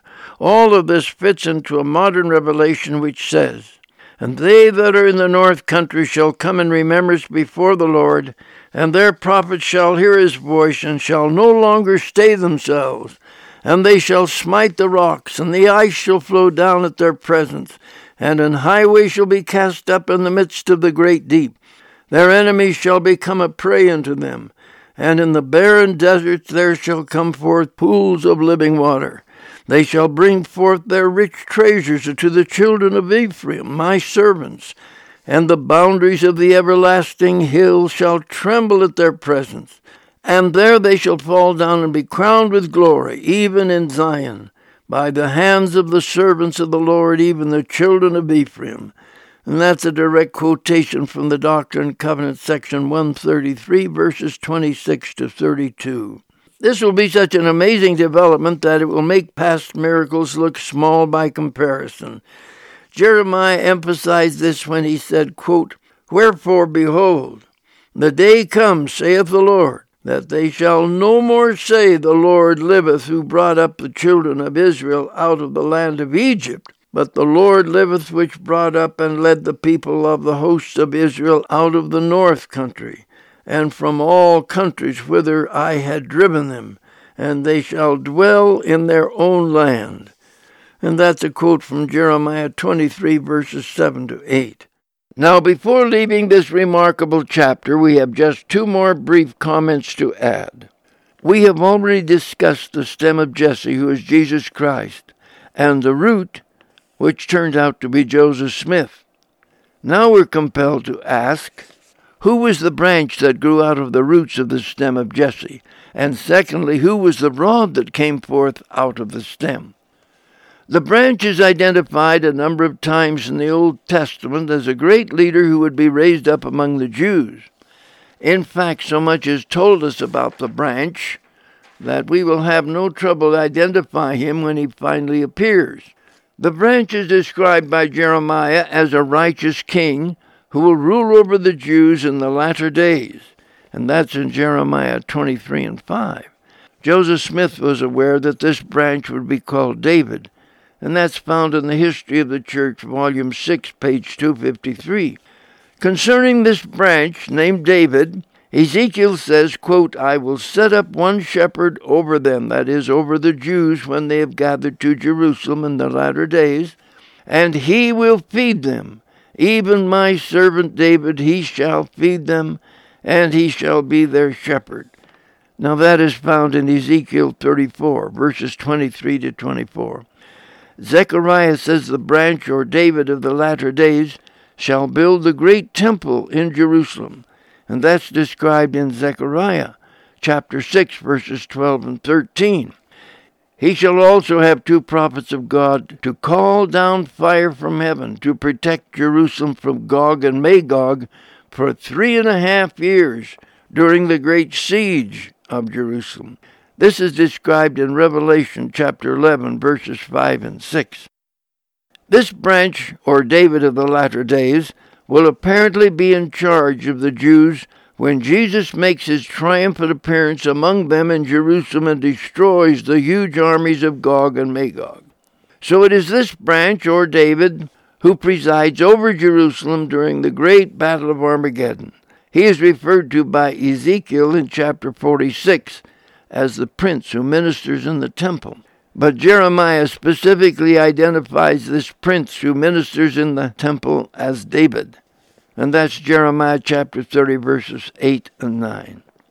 Now, last of all, we come to the rod, who is described in the modern revelation as, quote, a servant in the hands of Christ, who is partly a descendant of Jesse as well as of Ephraim, or of the house of Joseph on whom there is laid much power. Unquote. That's the Doctrine and Covenants, section 113, verse 4. It is noted that the lineal descent of the rod is identical with that of the root, or Joseph Smith. Both are partly of the house of Joseph and partly of the house of Jesse, the royal line of Judah. Since the rod is God's servant with great power, it suggests that he is given this great power to help the Savior set up the millennial kingdom. And since the rod and the root are of the same lineal descent, some have wondered if the rod might not be a post mortal ministry of Joseph Smith. This possibility is suggested from the patriarchal blessing given to Joseph Smith by his father. That was on December the 9th, 1834. In that blessing, Joseph Smith had sealed upon his head all of the predictions described for him by Joseph, who was sold into Egypt. And his father said these would continue until enemies would mar his ministry.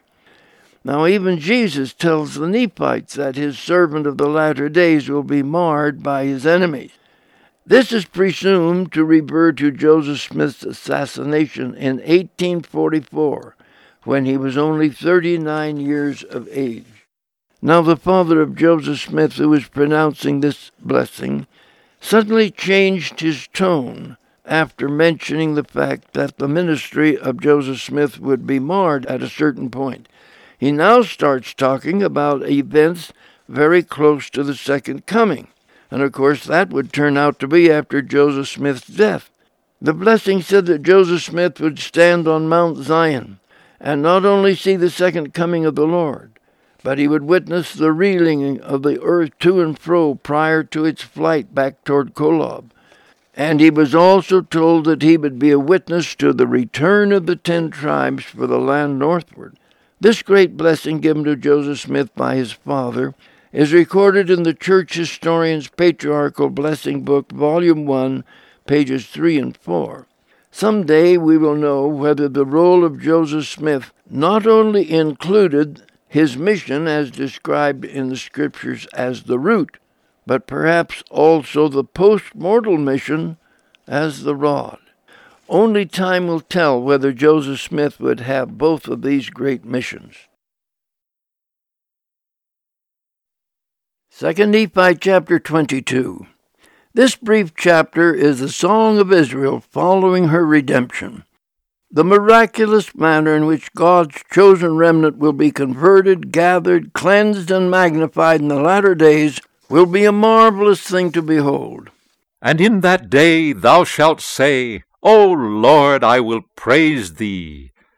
Though thou wast angry with me, thine anger is turned away, and thou comfortedst me. Behold, God is my salvation. I will trust and not be afraid, for the Lord Jehovah is my strength and my song. He also has become my salvation. Therefore with joy shall ye draw water out of the wells of salvation.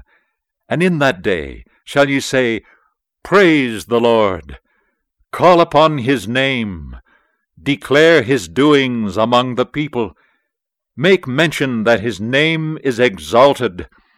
Sing unto the Lord, for he hath done excellent things. This is known in all the earth. Cry out and shout, thou inhabitant of Zion, for great is the Holy One of Israel in the midst of thee. The people of Israel be so moved by these great events that they will cry out and shout in exalted joy. No longer will the Savior be hidden in eternity, but he will minister directly among them. He will be in their midst and among the people. 2 Nephi chapter 23.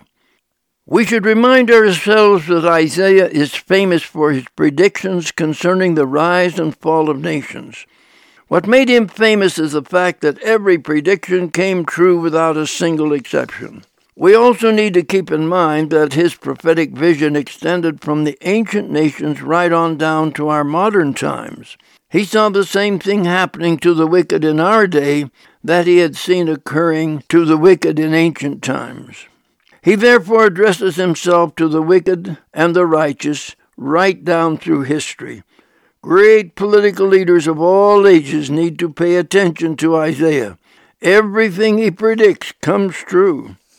The burden of Babylon, which Isaiah the son of Amos did see, Lift ye up a banner upon the high mountain. Exalt the voice unto them, shake the hand, that they may go into the gates of the nobles. I have commanded my sanctified ones. I have also called my mighty ones, for mine anger is not upon them that rejoice in my highness. The story of the Babylonian Empire and its collapse in a single night is rather fantastic. It was Babylon that conquered the Jews in 587 BC, just 13 years after Lehi and his family left Jerusalem. It was Babylon that destroyed the Temple of Solomon, demolished Jerusalem's mighty walls, and devastated the whole city. It was the Babylonians who hauled off the survivors to the city of Babylon, and might have kept them captive forever if Cyrus had not conquered Babylon in 539 BC.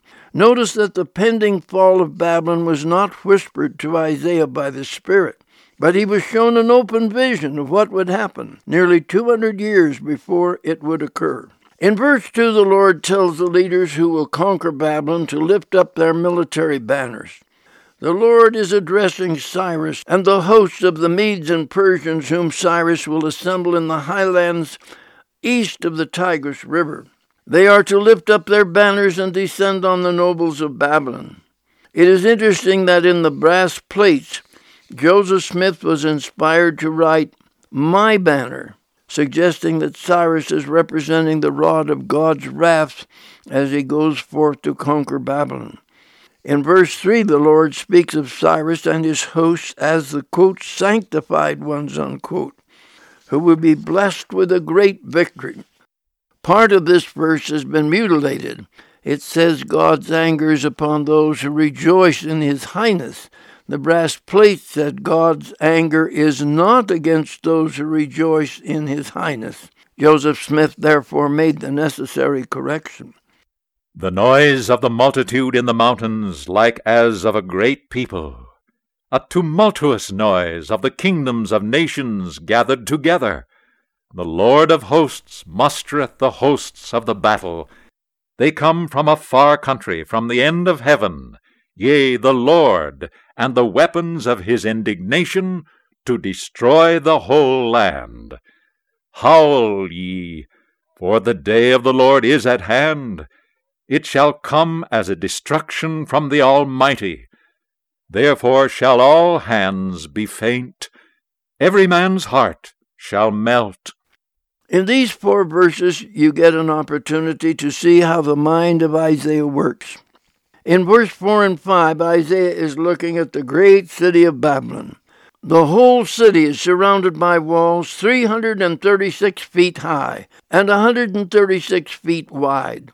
On the top of the wall, houses were built on both sides, and a street ran between the houses wide enough for three chariots to drive abreast. When Cyrus and his tens of thousands surrounded this wall, the Babylonians watched curiously as thousands of the soldiers under Cyrus dug a trench around the wall. But the king of Babylon, named Belshazzar, was not worried. He was having a great feast in his palace when unexpectedly a hand came out and began writing on the wall. No one could translate the writing, so they sent for the aged Daniel, who was still alive, and after interpreting the writing, he tells Belshazzar that the great city is about to be conquered. Then he went away. It was about this time that Cyrus and his soldiers diverted the river that ran through the city into the ditch they had dug, and Cyrus had his vast army march along the old riverbed that passed beneath the walls. Immediately the conquest of Babylon began. That night King Belshazzar was murdered, and by morning Cyrus was in charge of the whole city. As Isaiah watched and visioned what would happen to ancient Babylon, his mind suddenly switched to his vision of the destruction of the wicked Gentile Babylon of the last days. This time it is not just the destruction of a city, but of a whole civilization. Suddenly, and without telling us that his eyes are looking at the cataclysmic destruction of the wicked just before the second coming, he begins describing what he is seeing. This narrative about the latter days will last until verse 16. Then he will switch back to the destruction of ancient Babylon for the rest of the chapter. Isaiah must be read very carefully so that you know what he is seeing and describing. Notice that in verse 6 he says, quote, The day of the Lord is at hand, unquote. Here he has switched from his day to our day. He says the destruction of the wicked in the latter days will also be by the hand of the Almighty. In verse 7, he says the destruction will be so overwhelming that men's hearts will fail them for fear. And they shall be afraid. Pangs and sorrows shall take hold of them. They shall be amazed one at another. Their faces shall be as flames. Behold, the day of the Lord cometh, cruel both with wrath and fierce anger, to lay the land desolate and he shall destroy the sinners thereof out of it. For the stars of heaven and the constellations thereof shall not give their light. The sun shall be darkened in her going forth, and the moon shall not cause her light to shine. To get a more vivid picture of what Isaiah is seeing, we refer to a modern revelation where the Lord described the terrifying calamity which so impressed Isaiah. It says, The sun shall be darkened, the moon shall be turned into blood, and the stars shall fall from heaven. And there shall be a great hailstorm sent to destroy the crops of the earth. I, the Lord God, will send forth flies upon the face of the earth, the Scripture says, which shall take hold of the inhabitants thereof, and shall eat their flesh, and shall cause maggots to come in upon them and the flesh shall fall from off their bones, and their eyes from their sockets. That's the way it speaks of the great destruction of the last days in the Doctrine and Covenants, chapter 29, verses 14 and 15. In this same section of Scripture, the Lord says that many will be destroyed by devouring fire, and says that the people will be amazed at one another, for their faces shall be as flames. In verse 9, Isaiah reminds the reader that he is now talking about the day of the Lord, quote unquote. In verse 10, he describes the sun, moon, and stars in chaotic confusion, just as the modern revelation describes them. At some point in this terrifying episode of horror, the scriptures indicate that the saints will be, quote, lifted up, unquote. That's in 1 Nephi 16 and 2, Doctrine and Covenants 88 and 96. And since these are the saints God will need to have restored to the earth for the millennium, we assume they are merely temporarily transfigured. And I will punish the world for evil, and the wicked for their iniquity. I will cause the arrogancy of the proud to cease, and will lay down the haughtiness of the terrible I will make a man more precious than fine gold, even a man than the golden wedge of Ophir. Therefore I will shake the heavens, and the earth shall remove out of her place in the wrath of the Lord of hosts, and in the day of his fierce anger. And it shall be as the chased roe, and as a sheep that no man taketh up, and they shall every man turn to his own people, and flee every one into his own land. In verse 11, the Lord says he is not talking about some ancient city, but the punishment that will descend on the whole world. In verse 13, he describes the earth staggering in its orbit about the sun. And in verse 14, he says the earth leaves its orbit around the sun and takes off into the Milky Way like a chased roe. This animal was famous for its fleetness and tremendous speed. Of course, students of physics might think this might cause a catastrophe, but the universe is operated by the family of the gods, where the billions of intelligences combined with matter in all created things obey their creator. As Brigham Young, who was tutored by Joseph Smith, has explained, quote, when the earth was framed and brought into existence, and man was placed upon it, it was near the throne of our Father in heaven. And when man fell, the earth fell into space and took up its abode in the planetary system, and the sun became our light. That's in Journal of Discourses, Volume 17, page 143. And since the earth came out from the Father's planetary residence near Kolob, we assume that's where it will return. Astronomers calculate that the Earth is about 30,000 light years away from the center of the galaxy, to which our Earth will return at an extraordinarily rapid rate, far faster than the speed of light. No wonder Isaiah compared it to a chased roe, the fastest thing he could think of.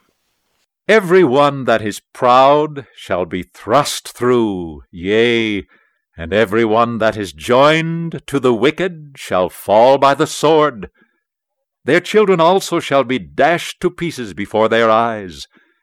Their houses shall be spoiled, and their wives ravished.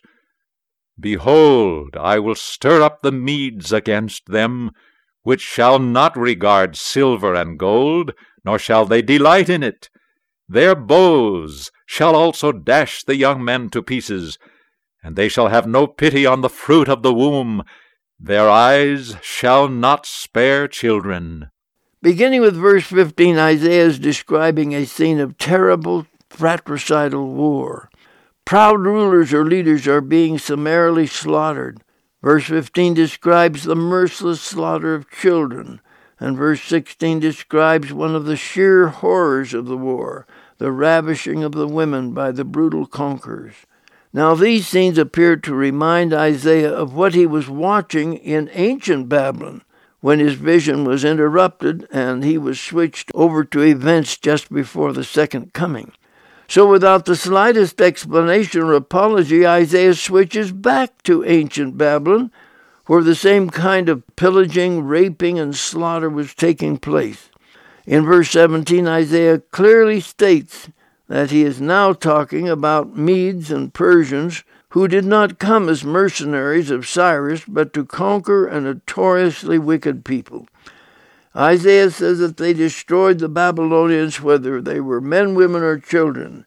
They did not even spare expectant mothers. And Babylon, the glory of kingdoms, the beauty of the Chaldees' excellency, shall be as when God overthrew Sodom and Gomorrah. It shall never be inhabited, neither shall it be dwelt in from generation to generation Neither shall the Arabian pitch tent there, neither shall the shepherds make their fold there, but wild beasts of the desert shall lie there, and their houses shall be full of doleful creatures, and owls shall dwell there, and satyrs shall dance there.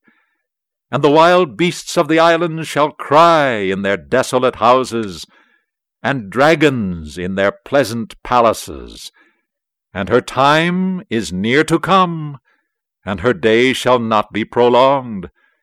For I will destroy her speedily, yea, for I will be merciful unto my people, but the wicked shall perish. In verse 19, Isaiah says that by the time the Babylonians were finished, the glorious city of Babylon was a scene of total desolation similar in many respects to Sodom and Gomorrah after God's consuming fire had wiped out the entire population. Verse 20 suggests that Babylon would never be rebuilt as it once was. The Persians built two new capitals, one at Susa and the other further south at Persepolis. As for the ruins of Babylon, Isaiah said wild beasts of the desert would roam through her ghostly ruins, and doleful creatures such as owls, lizards, and satyrs, or wild goats would inhabit the ruined houses and the desolated palaces. At the end of this chapter, Isaiah added a sentence which is not in the Bible. According to the brass plates, Isaiah quoted the Lord as saying, quote, I will destroy her speedily Yea, for I will be merciful unto my people who are righteous, and the wicked shall perish. Unquote. Second Nephi chapter 24. For the Lord will have mercy on Jacob, and will yet choose Israel, and set them in their own land.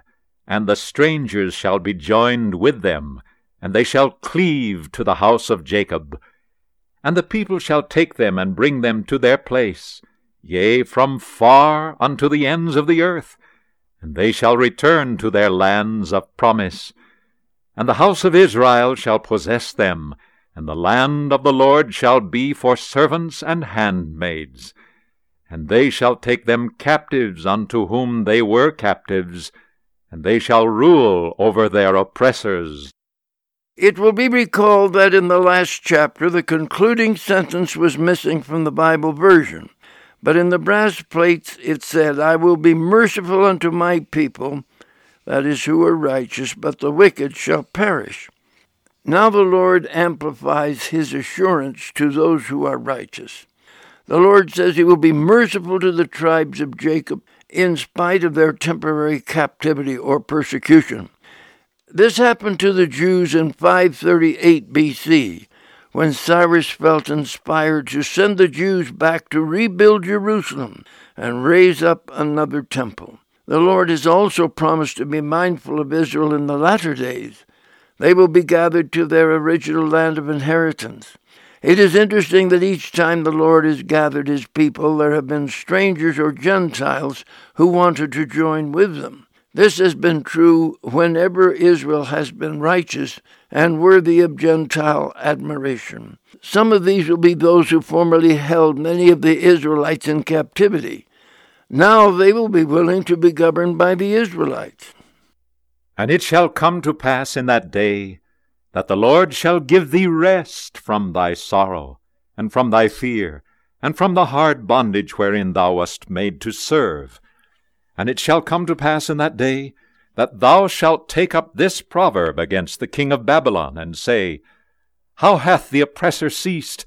The golden city ceased. The Lord hath broken the staff of the wicked, the scepters of the rulers, he who smote the people in wrath with a continual stroke, he that ruled the nations in anger, is persecuted, and none hindereth. The whole earth is at rest, and is quiet. They break forth into singing. Yea, the fir trees rejoice at thee, and also the cedars of Lebanon, saying, Since thou art laid down, no feller is come up against us. When Israel is at rest, they will recall the proverb they used to recite after the fall of Babylon and say, quote, How hath the oppressor ceased? The golden city ceased. Unquote. Before Babylon actually fell, who would have believed it would be conquered in a single night? But in the latter days, when all of the enemies of Israel have been put aside, the people will finally be at rest and break out in singing. Hell from beneath is moved for thee to meet thee at thy coming. It stirreth up the dead for thee, even all the chief ones of the earth. It hath raised up from their thrones all the kings of the nations. All they shall speak and say unto thee, Art thou also become weak as we? Art thou become like unto us? Thy pomp is brought down to the grave, the noise of thy viols is not heard. The worm is spread under thee, and the worms cover thee. Meanwhile, in the kingdom of Satan, the spirits who occupy hell shall gather around the former ruler of Babylon. They will taunt him. All his pomp is gone. His body is lying in the grave, and nothing remains of his kingdom. How art thou fallen from heaven, O Lucifer, son of the morning! art thou cut down to the ground, which did weaken the nations. For thou hast said in thy heart, I will ascend into heaven. I will exalt my throne above the stars of God. I will sit also upon the mount of the congregation in the sides of the north. I will ascend above the heights of the clouds. I will be like the Most High. Yet thou shalt be brought down to hell to the sides of the pit. Now Isaiah compares the fall of the king of Babylon with the fall of Satan when he was thrust out of heaven. Isaiah addresses him directly and says, quote, How art thou fallen from heaven, O Lucifer, son of the morning? Unquote. Isaiah accuses Satan of his ambitions to seize the throne of Heavenly Father and preside over the spirits of the children of the Father. But says Isaiah, quote, Thou shalt be brought down to hell, unquote. He is referring to the ultimate destiny of the devil after the final judgment. They that see thee shall narrowly look upon thee, and shall consider thee, and shall say, Is this the man that made the earth to tremble, that did shake kingdoms? And made the world as a wilderness, and destroyed the cities thereof, and opened not the house of his prisoners? All the kings of the nations, yea, all of them, lie in glory, every one of them in his own house. Now Isaiah goes back to the fallen king of Babylon and describes how he is mocked by those he formerly conquered but at least they were buried with honor and acclamation in their own sacred houses. But thou art cast out of thy grave like an abominable branch, and the remnant of those that are slain thrust through with a sword that go down to the stones of the pit as a carcass trodden under feet. Thou shalt not be joined with them in burial, because thou hast destroyed thy land and slain thy people. The seed of evildoers shall never be renowned. Prepare slaughter for his children for the iniquities of their fathers, that they do not rise, nor possess the land, nor fill the face of the world with cities. The king of Babylon, however, died in disgrace, and his body was carelessly dumped in a pit along with others who were slain. For I will rise up against them, saith the Lord of hosts, and cut off from Babylon the name, and remnant, and son, and nephew, saith the Lord. I will also make it a possession for the bittern, and pools of water, and I will sweep it with the besom of destruction, saith the Lord of hosts. Nothing great remains by which the royal family of Babylon can be remembered. All of the royal family have been scattered and dishonored. Their former inheritance has been totally decimated. Nothing but bittern, a heron like wading bird, will wander among the stagnant pools of water left over from the Euphrates River that once ran through the city. The Lord of hosts hath sworn, saying, Surely as I have thought, so shall it come to pass, and as I have purposed, so shall it stand, that I will bring the Assyrian in my land, and upon my mountains tread him under foot. Then shall his yoke depart from off them, and his burden depart from off their shoulders. This is the purpose that is purposed upon the whole earth, and this is the hand that is stretched out upon all nations. For the Lord of hosts hath purposed, and who shall disannul? And his hand is stretched out, and who shall turn it back? In the year that King Ahaz died was this burden. Of course, it was one thing to show Isaiah the destruction of Babylon, but for Isaiah that was a far future kingdom. The great threat to both Israel and Judah in Isaiah's day was Assyria. But the Lord assured Isaiah that this cruel and wicked nation of Assyria would fall. In fact, it would be Babylon that would conquer her. Nevertheless, all these visions concerning both Assyria and Babylon were given in the year that Ahaz, the wicked king of Judah, died of leprosy. That is believed to have been about 728 BC. Rejoice not thou, whole Palestina, because the rod of him that smote thee is broken. For out of the serpent's root shall come forth a cockatrice, and his fruit shall be a fiery flying serpent. And the firstborn of the poor shall feed, and the needy shall lie down in safety. And I will kill thy root with famine, and he shall slay thy remnant. Howl, O gate! Cry, O city! Thou, whole Palestina, art dissolved, for there shall come from the north a smoke, and none shall be alone in his appointed times. What shall then answer the messengers of the nations? That the Lord hath founded Zion, and the poor of his people shall trust in it. Isaiah now addresses the pagan enemies of Israel, the Philistines. They had been conquered by the Jewish armies a few years before, but since the Assyrians were already marauding the Mediterranean coast, as well as the mountains of Judah, the Philistines had asserted their independence. But Isaiah warns them not to rejoice just because they don't have to pay tribute to Jerusalem anymore, because the brutal Assyrians will come out of the north and raid the plains of the Philistines unmercifully. Isaiah says that the day will come when all of the traditional enemies of the Jews along the Philistine coast will be obliterated, and the Lord will eventually make it a place of peace and prosperity when he sets up Zion. Second Nephi chapter 25. Nephi now commences his commentary on all of the things we have just read. In view of the fact that he has seen everything Isaiah saw, it is particularly interesting to watch Nephi fill in some of the details left out by Isaiah. Now I, Nephi, do speak somewhat concerning the words which I have written, which have been spoken by the mouth of Isaiah. For behold, Isaiah spake many things which were hard for many of my people to understand. For they know not concerning the manner of prophesying among the Jews. For I, Nephi, have not taught them many things concerning the manner of the Jews.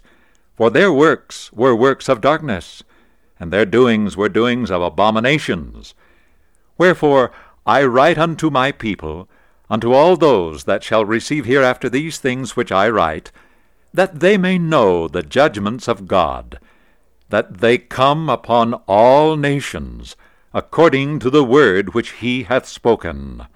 Nephi knows Isaiah is difficult for many people to understand, especially his own people who knew nothing about the culture and traditions of the Jews. Nephi says his commentary will help his people understand God's future judgments and prophecies. Wherefore hearken, O my people, which are of the house of Israel, and give ear unto my words. For because the words of Isaiah are not plain unto you, nevertheless they are plain unto all those that are filled with the spirit of prophecy. But I give unto you a prophecy, according to the Spirit which is in me. Wherefore I shall prophesy according to the plainness which hath been with me from the time that I came out from Jerusalem with my father. For behold, my soul delighteth in plainness unto my people, that they may learn. Nephi says only those people who have the spirit of prophecy can understand Isaiah. Nephi says he has been blessed with the spirit of prophecy, and therefore he will speak with clarity because of his own visions. Yea, and my soul delighteth in the words of Isaiah. For I came out from Jerusalem, and mine eyes hath beheld the things of the Jews, and I know that the Jews do understand the things of the prophets, and there is none other people that understand the things which were spoken unto the Jews like unto them, save it be that they are taught after the manner of the things of the Jews. But behold, I, Nephi, have not taught my children after the manner of the Jews, but behold, I of myself have dwelt at Jerusalem, wherefore I know concerning the regions round about. And I have made mention unto my children concerning the judgments of God, which hath come to pass among the Jews, unto my children according to all that which Isaiah hath spoken, and I do not write them. One of the reasons the Nephites do not understand Isaiah is because Nephi has not taught them concerning the traditions and culture of the Jews. But behold, I proceed with mine own prophecy, according to my plainness, in the which I know that no man can err. Nevertheless, in the days that the prophecies of Isaiah shall be fulfilled, men shall know of a surety at the times when they shall come to pass. Wherefore they are of worth unto the children of men. And he that supposeth that they are not, unto them will I speak particularly, and confine the words unto mine own people. For I know that they shall be of great worth unto them in the last days. For in that day shall they understand them. Wherefore for their good have I written them. Nephi proposes to describe his own prophecies with such plainness that no man can err. And as one generation hath been destroyed among the Jews because of iniquity, even so have they been destroyed from generation to generation according to their iniquities. And never hath any of them been destroyed, save it were foretold them by the prophets of the Lord.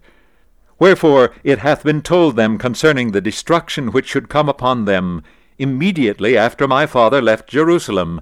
Nevertheless, they hardened their hearts, and according to my prophecy, they have been destroyed, save it be those which are carried away captive into Babylon. The Jews have always been warned before a wave of destruction swept down upon them. This was true of the destruction that hit Jerusalem a few short years after Lehi and his family left Jerusalem. And now this I speak because of the Spirit which is in me. And notwithstanding they have been carried away, they shall return again, and possess the land of Jerusalem. Wherefore they shall be restored again to the land of their inheritance. Nephi saw something in his vision which came as a surprise to the Nephites. He saw that the remnant of the Jews who were hauled off to Babylon will be allowed to return to Jerusalem in due time and once more take over their inheritance. But behold, they shall have wars and rumors of wars. And when the day cometh that the only begotten of the Father, Yea, even the Father of heaven and of earth shall manifest himself unto them in the flesh. Behold, they will reject him, because of their iniquities, and the hardness of their hearts, and the stiffness of their necks. Behold, they will crucify him. And after he is laid in a sepulchre for the space of three days, he shall rise from the dead with healing in his wings. And all those who shall believe on his name shall be saved in the kingdom of God. Wherefore my soul delighteth to prophesy concerning him, for I have seen his day, and my heart doth magnify his holy name. Nephi now fills in additional details concerning the history of the Jews. He says they will have numerous wars and they will become so wicked and hard hearted that they will crucify their Messiah in spite of all of his miracles. Nephi also verified the words of earlier prophets that Jesus will remain in the sepulchre for three days and then rise in triumph with healing in his wings. Nephi is filled with rapture as he contemplates the triumphant resurrection of Jesus. And behold, it shall come to pass that after the Messiah hath risen from the dead, and hath manifested himself unto his people, unto as many as will believe on his name, Behold, Jerusalem shall be destroyed again. For woe unto them that fight against God and the people of his church. Wherefore the Jews shall be scattered among all nations. Yea, and also Babylon shall be destroyed. Wherefore the Jews shall be scattered by other nations. Then Nephi contemplates the catastrophic destruction of Jerusalem in 70 A.D when the people will be slaughtered and scattered in all directions. And after they have been scattered, and the Lord God hath scourged them by other nations for the space of many generations, yea, even down from generation to generation, until they shall be persuaded to believe in Christ, the Son of God, and the atonement which is infinite for all mankind. And when that day shall come, that they shall believe in Christ and worship the Father in his name with pure hearts and clean hands, and look not forward any more for another Messiah, then at that time the day will come that it must needs be expedient that they should believe these things. Nephi then describes something which is still in the future he said the Jews would pass through many generations of persecution and genocidal holocausts until finally they realize that Jesus is their Messiah and they will stop looking for another. And the Lord will set his hand again the second time to restore his people from their lost and fallen state. Wherefore he will proceed to do a marvelous work and a wonder among the children of men. Wherefore he shall bring forth his words unto them, which words shall judge them at the last day. For they shall be given them for the purpose of convincing them of the true Messiah, who was rejected by them. And unto the convincing of them that they need not look forward any more for a Messiah to come. For there should not any come, save it should be a false Messiah which should deceive the people. For there is save one Messiah spoken of by the prophets, and that Messiah is he who should be rejected of the Jews.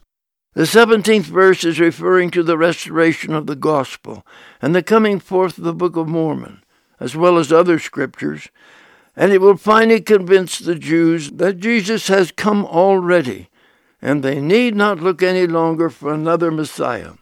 For according to the words of the prophets, the Messiah cometh in six hundred years from the time that my father left Jerusalem. And according to the words of the prophets, and also the word of the angel of God, his name shall be Jesus Christ, the Son of God. God could not have been more exact than when he told Father Lehi that exactly 600 years from the time they left Jerusalem, the Messiah would be born. And now, my brethren, I have spoken plainly that ye cannot err. And as the Lord God liveth that brought Israel up out of the land of Egypt, and gave unto Moses power that he should heal the nations after they had been bitten by the poisonous serpents, if they would cast their eyes unto the serpent, which he did raise up before them, and also gave him power that he should smite the rock, and the water should come forth, Yea, behold, I say unto you, that as these things are true, and as the Lord God liveth, there is none other name given under heaven, save it be this Jesus Christ, of which I have spoken, whereby man can be saved. Nephi certifies that he has given the people sufficient proof of the Lord's intention that he cannot err. He refers to the miracles of the Old Testament and states that just as they actually occurred and were true, so also Jesus will literally come among the Jews, and his name is the only name whereby mankind can be saved. Wherefore for this cause hath the Lord God promised unto me that these things which I write shall be kept and preserved, and handed down unto my seed from generation to generation that the promise may be fulfilled unto Joseph, that his seed should never perish, as long as the earth should stand. Wherefore these things shall go from generation to generation, as long as the earth shall stand. And they shall go according to the will and pleasure of God. And the nations who shall possess them shall be judged of them according to the words which are written. Nephi has been promised by the Lord that the things he is writing will be preserved and will be a witness against the people who reject them. For we labor diligently to write, to persuade our children, and also our brethren, to believe in Christ, and to be reconciled to God. For we know that it is by grace that we are saved, after all we can do. And, notwithstanding we believe in Christ, we keep the law of Moses, and look forward with steadfastness unto Christ, until the law shall be fulfilled. For for this end was the law given. Wherefore the law hath become dead unto us, and we are made alive in Christ because of our faith. Yet we keep the law because of the commandments. The early Nephites were taught diligently to believe in Christ, and they explicitly and carefully practiced the law of Moses, which was given to the Jews to prepare them for the coming of Christ.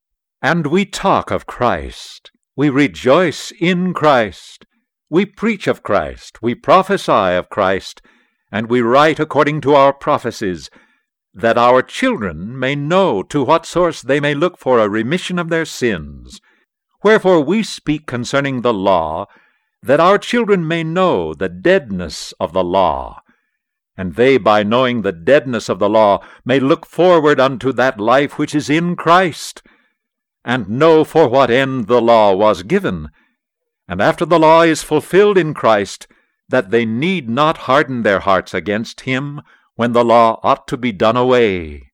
The early Nephites even had their own church of Jesus Christ.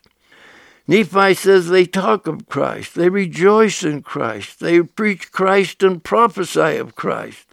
Nephi knew that few people like themselves realized that the law of Moses was already dead, but they continued to practice it just for their children's sake. And now, behold, my people, ye are a stiff necked people. Wherefore I have spoken plainly unto you, that ye cannot misunderstand. And the words which I have spoken shall stand as a testimony against you for they are sufficient to teach any man the right way. For the right way is to believe in Christ and deny him not. For by denying him ye also deny the prophets and the law. And now behold, I say unto you that the right way is to believe in Christ and deny him not. And Christ is the Holy One of Israel. Wherefore ye must bow down before him and worship him with all your might, mind, and strength, and your whole soul. And if ye do this, ye shall in no wise be cast out. And inasmuch as it shall be expedient, ye must keep the performances and ordinances of God until the law shall be fulfilled which was given unto Moses. Now Nephi confesses that the Nephites are a hard headed and stiff necked people. But to fulfill the law of Moses, they must be obedient to each of the ordinances which were given as a schoolmaster to prepare the people for the coming of Christ. If you are enjoying this podcast with W. Cleon Skousen, you might enjoy his lecture recordings while at Brigham Young University, found at skousenlibrary.com.